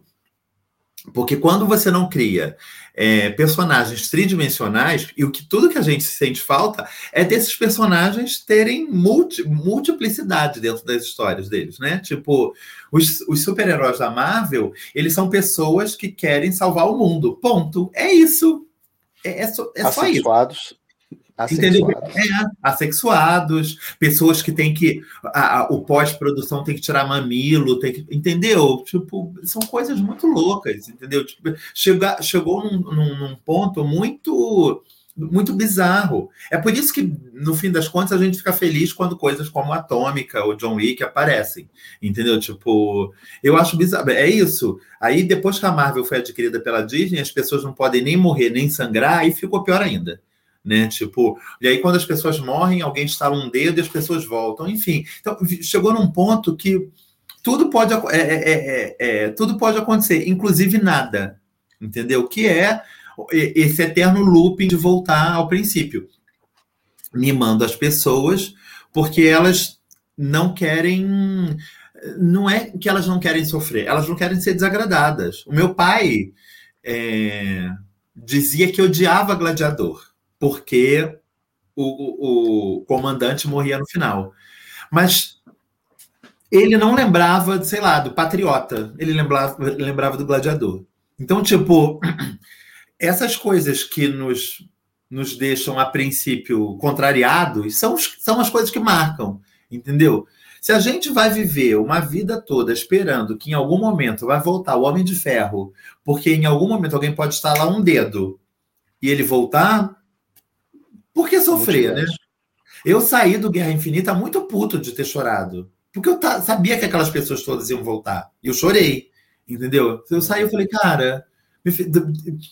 E não é porque eu conhecia, ai, li anos de quadrinho, eu nunca fui uma pessoa de quadrinho, nunca li. Mas, gente, isso está na, na, na, na construção narrativa daquele filme Guerra Infinita. Aquele filme já deixa muito claro que aquelas pessoas vão voltar. Não é tipo, ah, precisei ser um entendido de HQ. Não! O filme já deixa claro. E o pior, o filme não deixa claro que aquelas pessoas vão voltar. O filme deixa claro que a, Marvel vai continuar fazendo isso. Entendeu? Então, tipo, já era, estamos ferrados. Só uma, um adendo, o Fábio citou Adão Negro. É, a cena pós-créditos do Liga dos Super é envolvendo o Adão Negro e fala sobre isso que você falou. É porque eu tinha pouquíssimo contato com o personagem. Aí ele aparece, o cachorro do, do Super-Homem. Gente, spoiler da cena pós-créditos do Liga dos Super Pets. Adiantem o áudio se vocês não querem saber. O cachorro do Super-Homem pergunta, tipo, ué, mas você não é um vilão? tipo, o que, que você está fazendo aqui? se você é um vilão. E aí tem todo um diálogo destrinchando isso, que aí o Fábio falou agora lógico, quando eu vi o filme, eu falei: ah, tá, então esse cara, em tese, deveria ser uma pessoa não tão boa assim. E a Warner vai dar uma costurada nisso e esse cara, no final, vai estar sendo amado pela galera. Chegou num ponto que a gente sente saudade do fim do primeiro Homem de Ferro. quando o Robert Downey Jr. simplesmente virou e falou: Eu sou o Homem de Ferro. Aquilo era o ato máximo da, da, da, ousadia dentro dos estúdios Marvel, né? A gente nem sabe se vai voltar a ver aquilo. Enfim, antes de passar a palavra de volta para o Cadu, pareceu aqui que eu estava distraído numa hora, porque a gente estava falando de filme de ação e eu tenho observado algumas coisas. Eu sou é, escravo do filme B, tá, Fábio? Tipo, é um lugar que eu entro literalmente todos os dias. Todos os dias, tipo, 50 vezes ao dia eu entro no filme B. E eu percebi uma coisa que vai acontecer nos próximos meses. E eu acho que tem a ver com esse assunto que a gente está rolando aqui. É, estão programadas estreias em setembro e em outubro de filmes de ação coreanos nos cinemas brasileiros. É, um é, é, um é chama Tolerância Zero e é dita como a maior bilheteria da, da Coreia esse ano. E o outro chama Ligação Explosiva X, é, é, filme que vai entrar em outubro. E aí, uma pergunta, meio que tomando o lugar do, do, do, do Cadu, eu queria saber se vocês acham se a Coreia meio que está tentando fazer uma invasão com esses filmes, se eles já não estão conseguindo, já não estão conseguindo isso em outros lugares, e se o Brasil não é um próximo alvo aqui para essa invasão coreana de filmes de ação, o que eu acho magnífico, super salutar, quero mais que tenha um a cada duas semanas, entendeu? Tipo, a gente sabe que se esses filmes estão sendo programados, eles não devem ser, tipo, um deles sendo anunciado como a maior bilheteria do ano da Coreia, esses filmes devem ter algum diferencial, não devem ser o filme qualquer que foi lançado na Coreia e tal e coisa. Mas se isso não é um teste também para uma nova para novas chegadas. Que, vai que existe uma aceitação para esse filme e isso não, não vira um, um, um, novo filão, uma nova onda que a gente. Lembra, de 20 anos atrás, quando a gente ficou, sei lá, uns cinco anos indo ver espíritos no cinema, vários filmes de terror é, orientais que chegaram aqui e de repente a gente estava consumindo isso, filmes da Tailândia, filmes do, do, do Vietnã e que não sei o quê, e de repente isso, será que isso é uma, uma, uma tendência, se, se isso seria legal também, para até dar uma oxigenada né, nesse circuito? E aproveitando que você fez essa pergunta, desculpa aí, Fábio, mas só para porque uhum. o, o, o, o engate é muito particular, porque é, todo mundo que me pergunta da nota do Agente Oculto fala assim: pô, mas eu me diverti, por que, que você achou o filme ruim? Eu falei: olha só, você quer saber por que eu achei o filme ruim? Abre na Netflix e veja Tempo de Caça. Aí você vai entender. Aí, aí por quê? Porque o, o Chico que me deu essa dica desse filme estava escondido, eu nunca ia achar. E eu vi, eu achei, porra, maravilhoso o filme de ação, Tempo de Caça. E respondendo aí a pergunta, eu acho que é um pouco até da, do papo que a gente teve da semana passada. Porque a influência do streaming para também abrir o olho do público para outras coisas, entendeu? É meio uhum. que. Tá fácil ali. Deixa eu ver como é que é esse negócio de filme coreano, deixa eu ver com é esse negócio de suspense espanhol também, que é uma outra onda que, que teve, teve também. E, cara, talvez estejam recebendo até dados de CRM de consumo de streaming aqui com, os, com as obras dele. Vamos tentar uma distribuição lá no cinema. Pô, vamos ver na retomada do cinema se encaixa algum filme desse. E pode encaixar, porque geralmente filmes coreanos não decepcionam, pelo menos aqui na minha visão. Não sei o que, que o Fábio acha. É, eu acho que. Dá um exemplo, aqui não vai chegar. Aqui não chega. Então, depende de São Paulo, no Rio, talvez ali em Porto Alegre, tu vai ter uma ou duas salas que vão exibir, mas não chega. O interior não vai chegar. Uhum. digo isso por.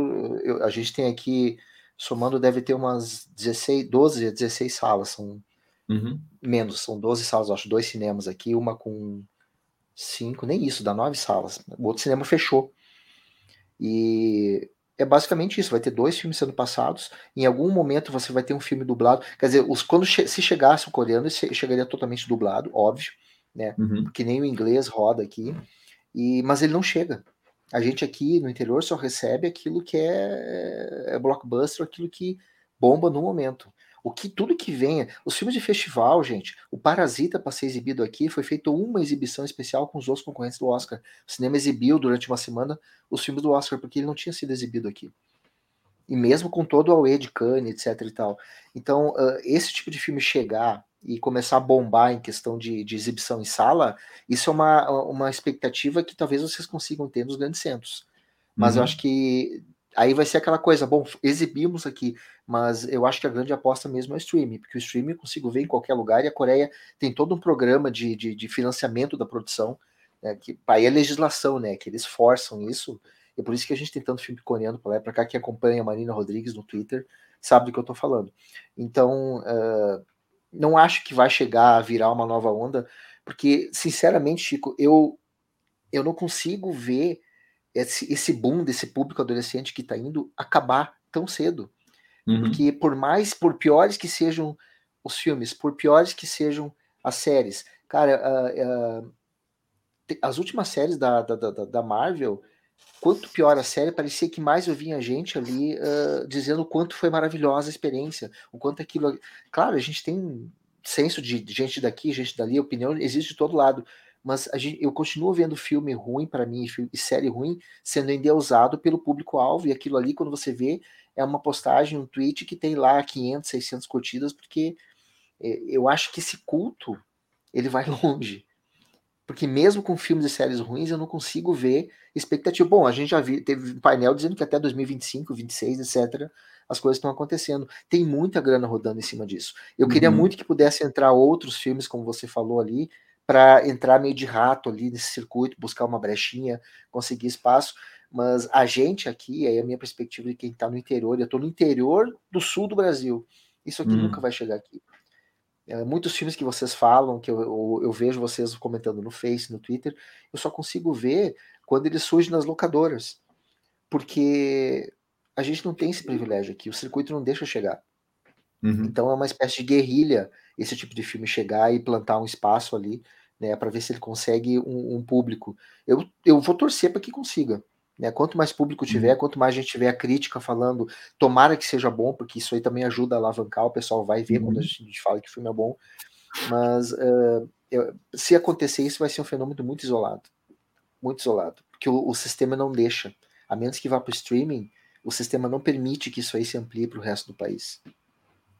É, eu acho interessante você falar, Fábio, porque é isso. No fim das contas, a, a gente, você pegou a discussão e eu acho isso interessante. Eu não estou criticando, é, e levou para um outro lugar, que é tipo, não, esses filmes não vão chegar porque tira, porque chegam quatro filmes para mim no, no mês nos cinemas. É isso. Tipo, eles não vão chegar igual a 90% do que estreia nos cinemas no Brasil não chegam. Entendeu? Tipo, é isso. É...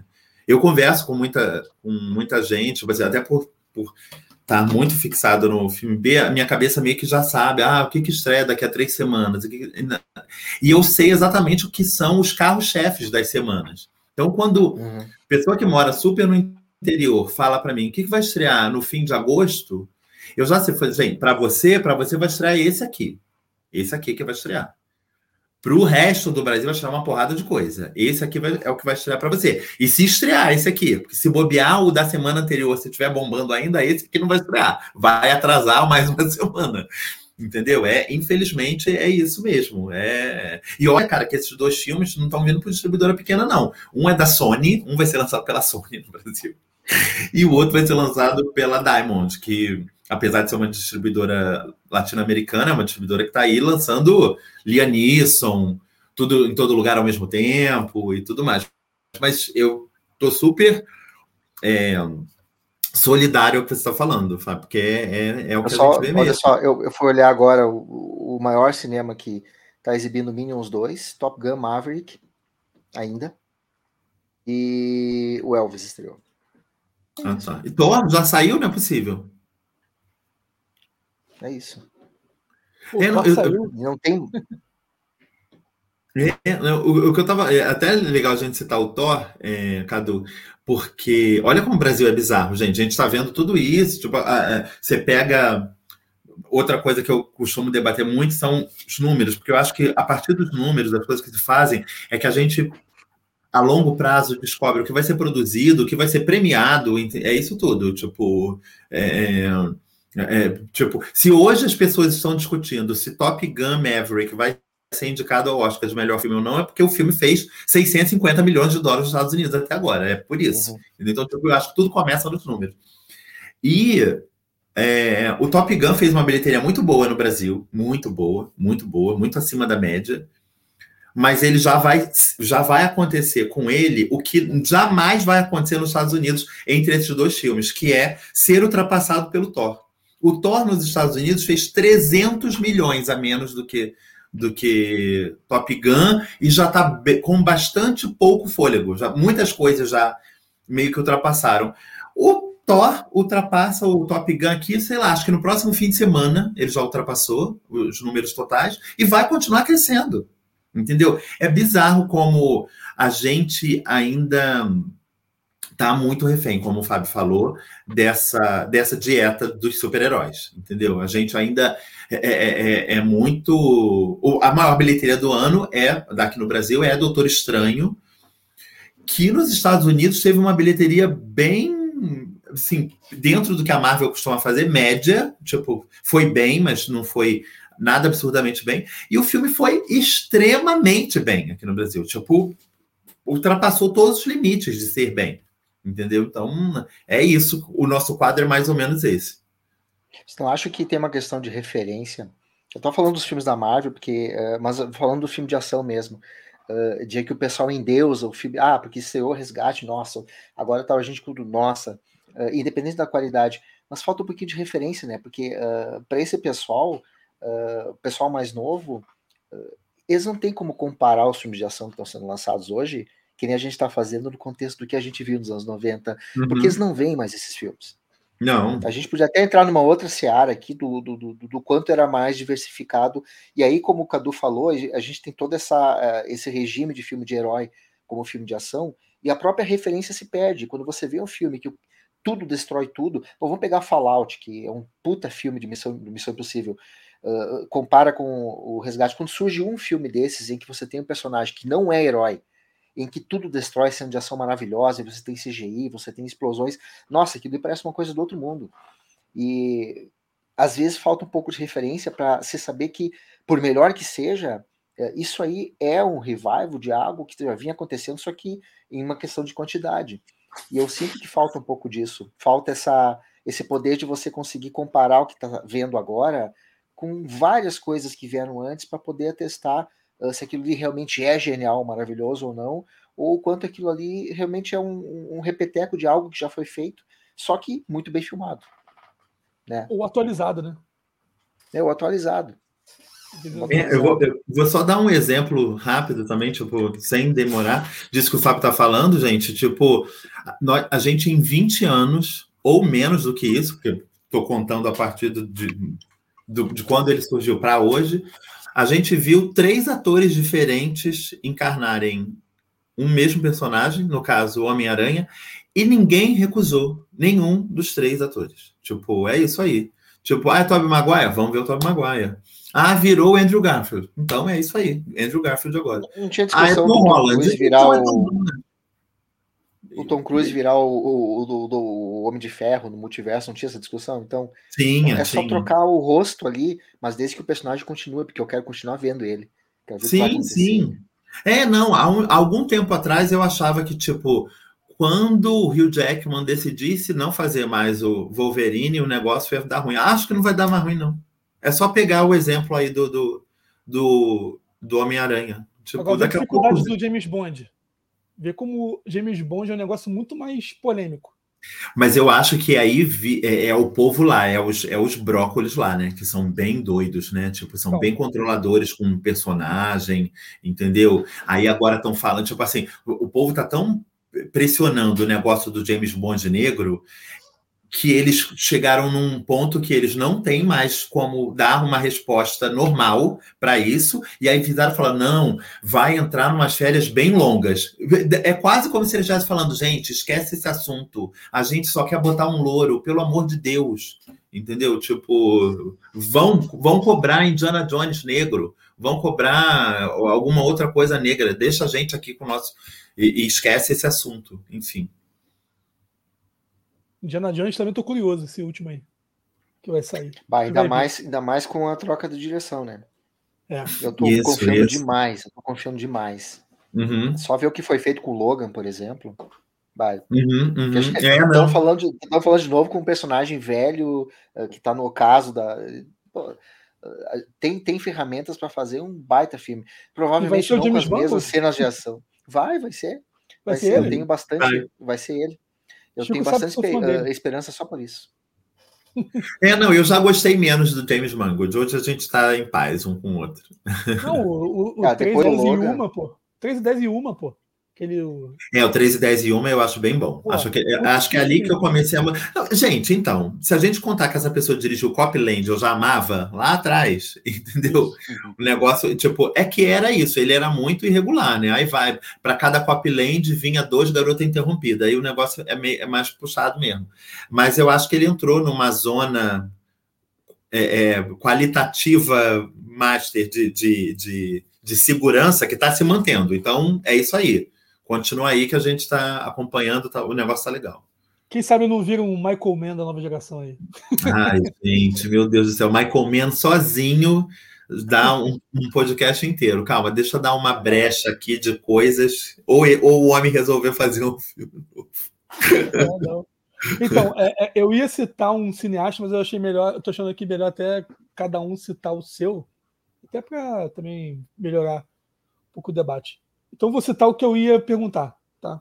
Que eu gosto muito. Que até já foi citado o filme dele aqui, que é o John McTiernan. Hum. Eu acho que os filmes dele, todos, assim, tem alguma coisa especial. Predador, Duro de Matar, o próprio Duro de Matar. Caçado do Outubro Vermelho. Três, Caçado do Outubro Vermelho, o, o Último Grande Herói, do Schwarzenegger.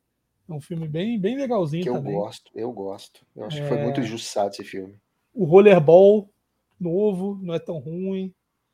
É... Então, assim, é um cara que eu sempre gostei, principalmente por causa do Predador. Eu acho que ele fez um, um negócio de Rudanet na selva, um negócio muito louco para se pensar. Anos 80, e depois o Rudanet é um ser camaleônico do espaço. Assim, é um, é um negócio que é um filme de ação, porque na verdade pode, pode fazer até um. como se fosse um slasher, né? É um uhum. slasher uhum. ficção científica com filme de ação uma loucura que deu certo pra cacete, tanto que refazem até hoje, vai ser até a próxima estreia aí do ano do mês que vem aí da o Predador pré-prequel, né? O... Isso, que tu, isso que tu descreveu é o Jason X. Sexta-feira 13 é, é, é isso. Sim, sim. Então, Mas o que, eu... o que exatamente você queria, Cadu? Que a gente citasse. É, é, então, cada um, um diretor de filme de ação, assim, favorito. Ah, eu vou citar uma pessoa que a gente já citou os filmes dela também, que eu gosto muito dele, mas eu ele ele é sempre tão lembrado pelos mesmos filmes. Eu gosto de abraçar um primo perdido dele que, que ninguém lembra, que é o Richard Donner. Eu adoro os Máquinas de Feiras todos. Acho que são filmes que depois eu fui ressignificando, porque um e o dois são maravilhosos, e o três eu não gostava, mas hoje em dia eu já vejo esse filme com mais simpatia. É... Mas o Richard Donner tem um filme que eu realmente pirei quando eu vi no cinema lá em 94, se eu não me engano. E para mim é um filme inesquecível, eu revejo sempre, é um filme que eu amo demais. E que não é um filme de ação, que é o Maverick. Eu acho esse filme tão bom. Eu acho esse filme, tipo, é uma das coisas tão gostoso. Tipo assim, talvez tenha sido. Não, ele é melhor. Eu ia falar que ele seria o agente oculto daquela época, mas ele é muito melhor que o agente oculto. É... Eu acho esse filme tão maravilhoso e é, é um filme que, que ninguém cita nunca, é, em lugar nenhum. E eu acho Maverick um filme, nossa, perfeito. Eu acho incrível o filme. Já achei isso naquela época. Eu devia ter, sei lá, 15 anos, 16 anos, quando eu vi Maverick pela primeira vez. Eu fiquei muito encantado. E é um filme que nunca caiu um uma linha para mim. Revejo até hoje, acho ele extraordinário ainda. E o, e o, último filme dele, inclusive, é o, é o que aproveitou a fama do 24 Horas e fez um filme naquele parco temporal, que é o 16 quadras, não é isso? Sim, então, exato. Eu adoro, eu adoro esse filme. Adoro os 16 quadras, acho um barato aquele filme. E você, o... fala aí, o Fábio. Qual o seu? Ah, pô, tu, tu, tu, tu, pegou o cara, né? Pegou o McTiernan. Uh, vê como a gente tá falando do Mangold como, como é, oscila muito. Um cara que começou muito bem ali, naquele final dos anos 90, é o Rainy Harlan, que ele vai fazer o Duro de Matar 2. Depois ele faz o Risco Total, que eu acho um bom filme com Stallone. E aí ele fez, faz aquele filme de pirata ali que o ego. Eu adoro, Fábio. Eu adoro esse o, filme. Eu vi esse filme uma vez. Eu fui só quando ele foi lançado. Eu adoro. com a Dina, ele era casado com a Dina Davis. Ele né? era casado com a Dina Davis. É, fez aquele é outro ainda. filmaço com ela também, que ela é uma assassina desmemoriada. Eu adoro aquele filme. Pois é, e esse, esse, cara depois ele, ele some, né? Ele, ele, faz vários filmes ali, mas ele, mas ele vai sumindo. Uh, só para lembrar, porque eu lembrei do falar do James Mango, do cara tem altos e baixos, tem uns que começam lá em cima e depois eles vão, uhum. vão caindo em descrédito, né? Uh, cara, eu, eu citei o Johnny To ali, mas um cara que uh, tá meio esquecido é o John Woo, né? Uhum. Uh, toda a herança que o John Woo deixou e todo mundo fala da outra face, que a outra face para mim é uma obra-prima, eu revi esses dias, inclusive, tá? Para mim ele continua um filme, se fosse lançado hoje já seria, continuaria sendo uh, fantástico. Mas os outros filmes americanos dele, uh, A Última Ameaça, que é com o John Travolta, que é meia boquinha, mas é uma meia, é uma meia boca que daria surra em muito filme de ação que está sendo lançado. Uhum. Tá? E o Alvo, que é um filme que para mim é um filme, talvez por causa do Van Damme, que o Van Damme tá ali, eu pensei, ah, pô, filme com o Van Damme, não sei o quê, que foi podia ser melhor valorizado, talvez pudesse ser redescoberto, ser visto, porque o Missão Impossível 2, que é o filme mais autoral da franquia, é o filme uhum. que todo mundo coloca de lado, né? Porque é como se fosse um, uma parte. Não, é Missão Possível com o, o Ethan Hunt cabeludo e com aquelas pombas voando em câmera lenta. Ele é um cara que faz ação, só que é um cara que faz ação que consegue deixar uma assinatura muito autoral. Uhum. Né? E tudo que ele fez lá, o Hard Boiled, que ele fez do The Killer, eh, muita coisa que ele fez lá atrás, para mim acabou, Hollywood acabou pegando e acabou, tanto é que trouxeram ele, né? E uhum. foi, foi, chegou até Matrix, muita coisa de Matrix, são, são traços que o John Woo começa a fazer lá atrás, que pega, que Hollywood vai absorvendo, que é um cara que podia ser, ser mais relembrado, podia ser mais. Uh, as pessoas que hoje gostam de filme de ação podiam, de repente, conhecer os filmes do John Woo, porque eu acho que elas não iam se decepcionar. Né? Para quem gosta desse tipo de ação, uh, pensem qual outro diretor que vocês olham que, de um filme de ação que realmente tem uma assinatura extremamente autoral. O John Woo, para mim, é um cara que tu olha o filme dele, desses filmes americanos mesmo que ele fez, tu, não, aqui tem o John Woo dirigindo. Né? Gosta ou não do filme, acha que podia ser melhor ou não, né? Então, cito o John Woo aí pra gente lembrar de um cara que é meio pioneiro lá atrás, já que o John McTiernan o Cadu pegou. Não, e até fazer uma menção especial a um ex-casal, que para mim também começou muito bem em filme de ação, depois tomaram dois caminhos de sucesso meio afastados disso, que é James Cameron e Catherine Bigelow. Os dois também, filme de ação, eles. Caçadores de emoção, né? É, é. o pô, no Futuro mesmo, que virou um filme de ação no segundo, praticamente. Alien, apresentei, Alien dele. só para você ver, eu apresentei pro meu filho de 12 anos esse fim de semana, o Senhor do Futuro 1 e 2. E eu assim, ah, não, o 2 eu acho que ele vai curtir, né? E ele adorou. Ele adorou. Ele só vê filme de dinossauro e, e, coisa. Ele é fanático por dinossauros. Se tu fala mal do domínio na frente dele, ele não olha mais a tua cara. Ele adorou, porque ele é verdade de dinossauro. Mas ele adorou. E, e o que, que eu achei mais interessante? Ele olhou o Simulador do Futuro 1, que tem aqueles efeitos datados, que tem toda aquela ambientação, que tu vê que é um filme B, que ele soube transportar, criar em torno de toda a magia da história. E esse menino de 12 anos, acostumado a ver efeitos de CGI de última geração, ele ficou enlouquecido com o filme. E aí eu olhei e falei, cara, tem uma esperança, porque tem. tem como eles verem que ainda não é só aquele momento específico, aquele eh, easter uhum. egg, uhum. aquele, aquele efeito visual, que um bom filme, com uma boa história, ele consegue ter até um garotinho de 12 anos acostumado a ver coisas de última geração e ficou vidrado. Olhamos um carreira depois do outro. Agora ele quer ver o Resident Evil, Cadu. E eu, bah, cara, mas tudo bem. Eu te apresento. Um, um, depois a gente para. Para, que eu tenho, eu tenho box com todos. Para. Eu, hein? Não vamos falar mal de, da, da Mila Jovovich. Do, eu, pulo, do... Eu, eu pulo do 1 para o 5. É, eu, eu com ele, eu vou para o 5. Eu concordo que o 5 é muito bom, mas eu já gosto muito do 4 também. E o Aliens, eu não lembro dele. O Aliens, o Resgate, que é uma grande, é uma grande coisa de. Aliás, títulos de filme de ação também segue essa cronologia de modas, né? Então, uhum. Aliens, O Resgate também é um, é um filme de Rambo no Alien, né? Então, a, a Ripley é um Rambo e é isso. E, pô, filmaço também de, de ação.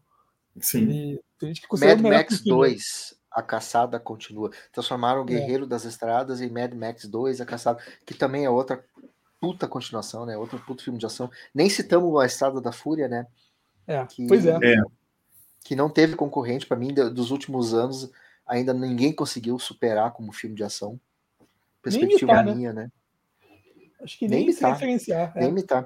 Aí Eu pega aquele cineasta lá, ele tinha o quê? 80 anos, né? George Miller tava com 70 e pouco, 80 anos, aquele velhinho de 80 anos lá com aquele monte de dublê no meio do deserto, entregando um, um filmaço desses e o, o diretor muito mais novo, com muito mais recurso ali, só usando CGI, CGI, CGI. Pô, ninguém conseguiu chegar perto ainda daquilo ali pra mim nos últimos anos. Talvez nos anos 2000, pra mim, o grande filme de ação dos anos 2000. É, Mas é-. É, é, o, o- Mas, Fábio, a missão aqui é exatamente essa: é furar o algoritmo e as pessoas terem mais referência e também conhecer mais também o. Conhecer mais essa, é, essa experiência diferente, né? Não essa experiência posterizada que estão impondo e, e passa um pouco disso, entendeu? É, esse, todos os filmes aqui que a gente está citando, a gente, a gente vai tentar aqui na, nos nossos esforços aqui de editar, tá colocando as citações no, no- na descrição, onde está passando, exatamente para você as pessoas estarem, em vez de ficar procurando gastar duas horas do menu e não escolher nenhum, pelo menos eles vão focados naquilo do tema que ele gostou do agente oculto, do tema que ele gostou do telefone preto e dos próximos filmes e estarem caçando é, essas referências, né? Entender, né? Porque tem gente chata falando que, pô, calma, tem outras coisas, calma, essa não é verdade absoluta. Esses velhos, esse bando de velhos. Isso, é. É, não, e, e, e, e isso que é velho também é bom, entendeu? Tipo, teu, teu filho tá aí para provar isso, né? Pois é. Então, assim, para fechar, eu eu bolei até uma brincadeira, já avisei aqui os dois, mas não avisei, obviamente, quais são os filmes. Que na- nas minhas andanças de madrugada no YouTube, que quem não faz isso não, não sabe o que está perdendo, porque o YouTube é um, é um manancial de coisas legais assim de cinema, tanto de técnica quanto de entrevista, visões e tal. E um deles foi um- uma entrevista com o Quentin Tarantino, onde o apresentador pegava três filmes VHS, para quem não sabe, o Quentin Tarantino ele foi balconista de locadora, e citava a sinopse e ele tentava o Quentin Tarantino tentava adivinhar. E aí dos três ele adivinhou dois filmes muito mais é, obscuros do que o que eu estou usando aqui, tá? Então, óbvio que eu vou pegar leve aqui com meus amigos. A gente não é o Quentin Tarantino, né? é, exatamente. É verdade. A gente chegou a esse, a esse nível de, de cinefilia, entendeu? Inclusive, o primeiro aqui é bem fácil, eu vou falar aqui a sinopse, resumida, para ter uma graça, uma graça. E aí vocês podem perguntar também, se quiserem pistas, tá? Só para. Mas aí, como é que a gente faz? A gente fala correndo, aí um atropela o outro, como é que faz? Levanta a Não, mão não. e fala. É, levanta a mão, pode levantar a mão. Pode levantar a mão que eu, Tá. eu controlo aqui. Ok. O ruim é que as sinopses também são horrorosas, né? Então, assim, a própria sinopse também já entrega pra cacete. Então tem que dar uma adaptada na própria sinopse, pra tu, tu ter ideia. Sei. né? Então vamos lá.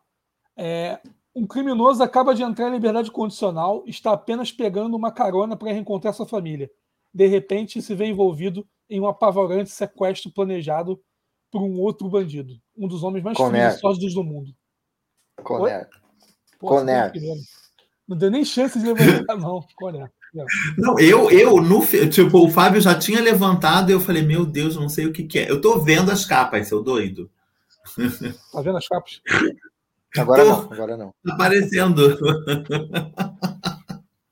A câmera tá Beleza. focalizando. Mas beleza, acho que foi o mais fácil, então Sim. não teve muito prejuízo. O problema é também Fala. enxergar a sinopse, né? Porque a letrinha é ridícula, né? Olha o óculos. É, Ficando é velho, o que eu falei. Tô ficando velho, verdade. Quando É. passei dos 40, já tem que começar a olhar essas coisas.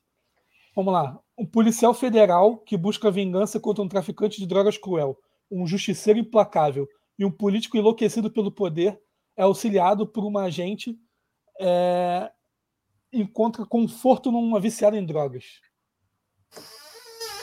Nossa. Pode pedir pista, eu falei. Ficou muito difícil. Repete aí. Ah, ele é de novo. Isso. um policial federal mexicano, ó, te dei uma dica, que busca vingança contra o traficante de drogas cruel, um justiceiro implacável e um político enlouquecido pelo poder e auxiliado por uma agência de imigração encontra conforto numa viciada de drogas. Sei lá, Jack Brown? Não. Gente, que sinopse é essa? Eu dei uma dica importante na, nessa segunda descrição. né? Mexicano. Mexicano. Hum, Pensei na balada do pistoleiro, mas só tem metade da sinopse na balada do pistoleiro. A balada do pistoleiro não tem sinopse, né? Não Esse tem aqui também não tem muito, não, mas vamos, vamos combinar, né? A pessoa chegou ma- e matou com uma, uma, uma, uma valise. Vou só na tua dica, sinopse hein? tem seis personagens na sinopse. É, vou dar outra É, dica. tem muita gente. Eu tô pensando em filmes coral, entendeu? Com elencos gigantescos, entendeu? Vou dar, vou dar uma dica matadora pra matar essa, hein? Uhum. É o mesmo diretor do Balada do Pistoleiro. Do Rodrigues.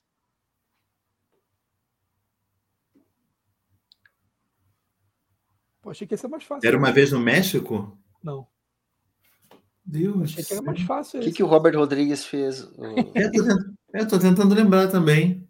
Então pronto, não conseguiram, não conseguiram. Dani. Tá. Vou, vou, vou discutir esse momento.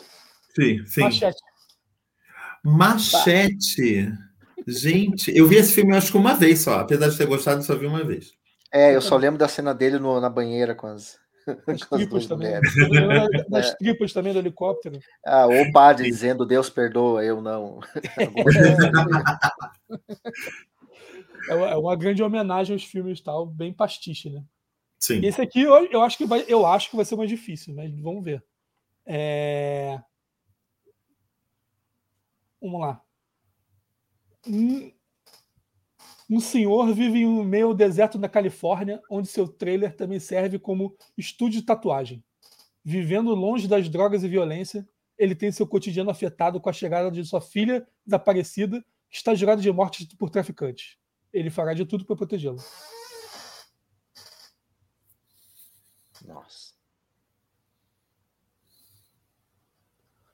Começou Uma a falar dica- a Uma sinopse. eu dica, o protagonista, o protagonista foi citado em três filmes aqui nessa, nesse hoje. É um ator que foi citado em três filmes hoje. Um, um filme citado por mim, um filme citado pelo Chico e um filme citado pelo Fábio. Gente.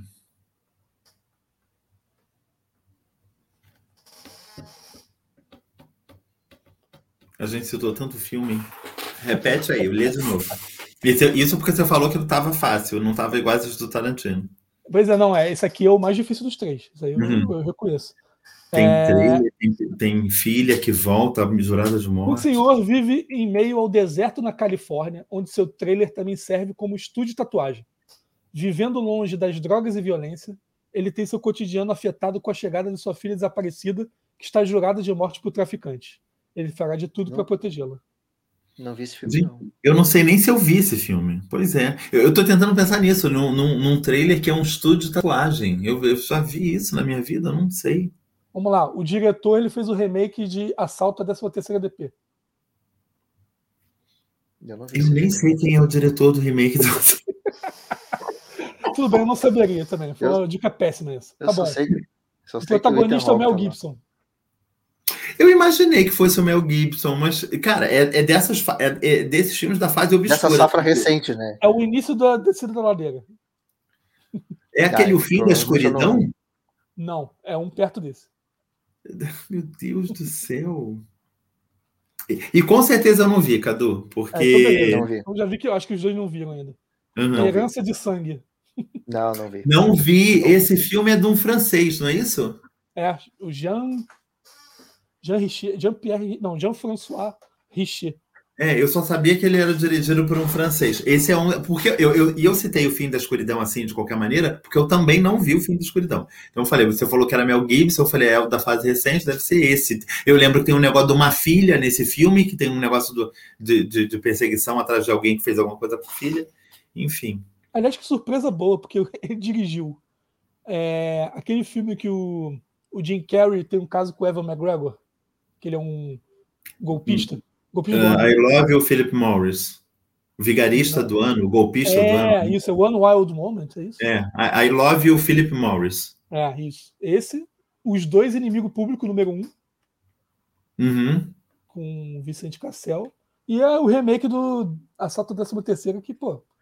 Tem certeza que ele dirigiu esse filme do, do, do, do Jim Carrey, Cadu? Porque, se cara, eu não me engano. Esse... Então uma capa bem parecida, cara. Ah, é ah deve ser, porque o nome é uma dupla, os diretores desses filmes. É Glenn Ficarra e. É, John... não, não, não, não. Ih, falei merda. É um francês.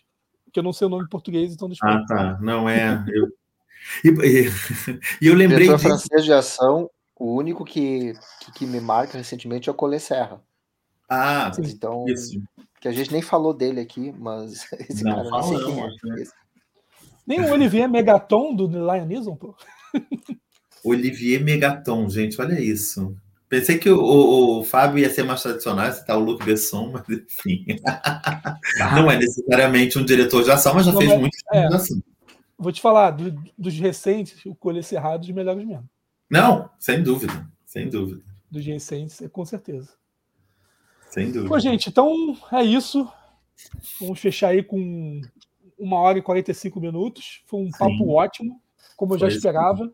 Espero que todo mundo que tenha assistido também goste do que a gente teve aqui. Um papo bem rebuscado sobre. Rebuscado e aprofundado sobre o cinema de ação, além do lançamento da Netflix, né, o Agente Oculto.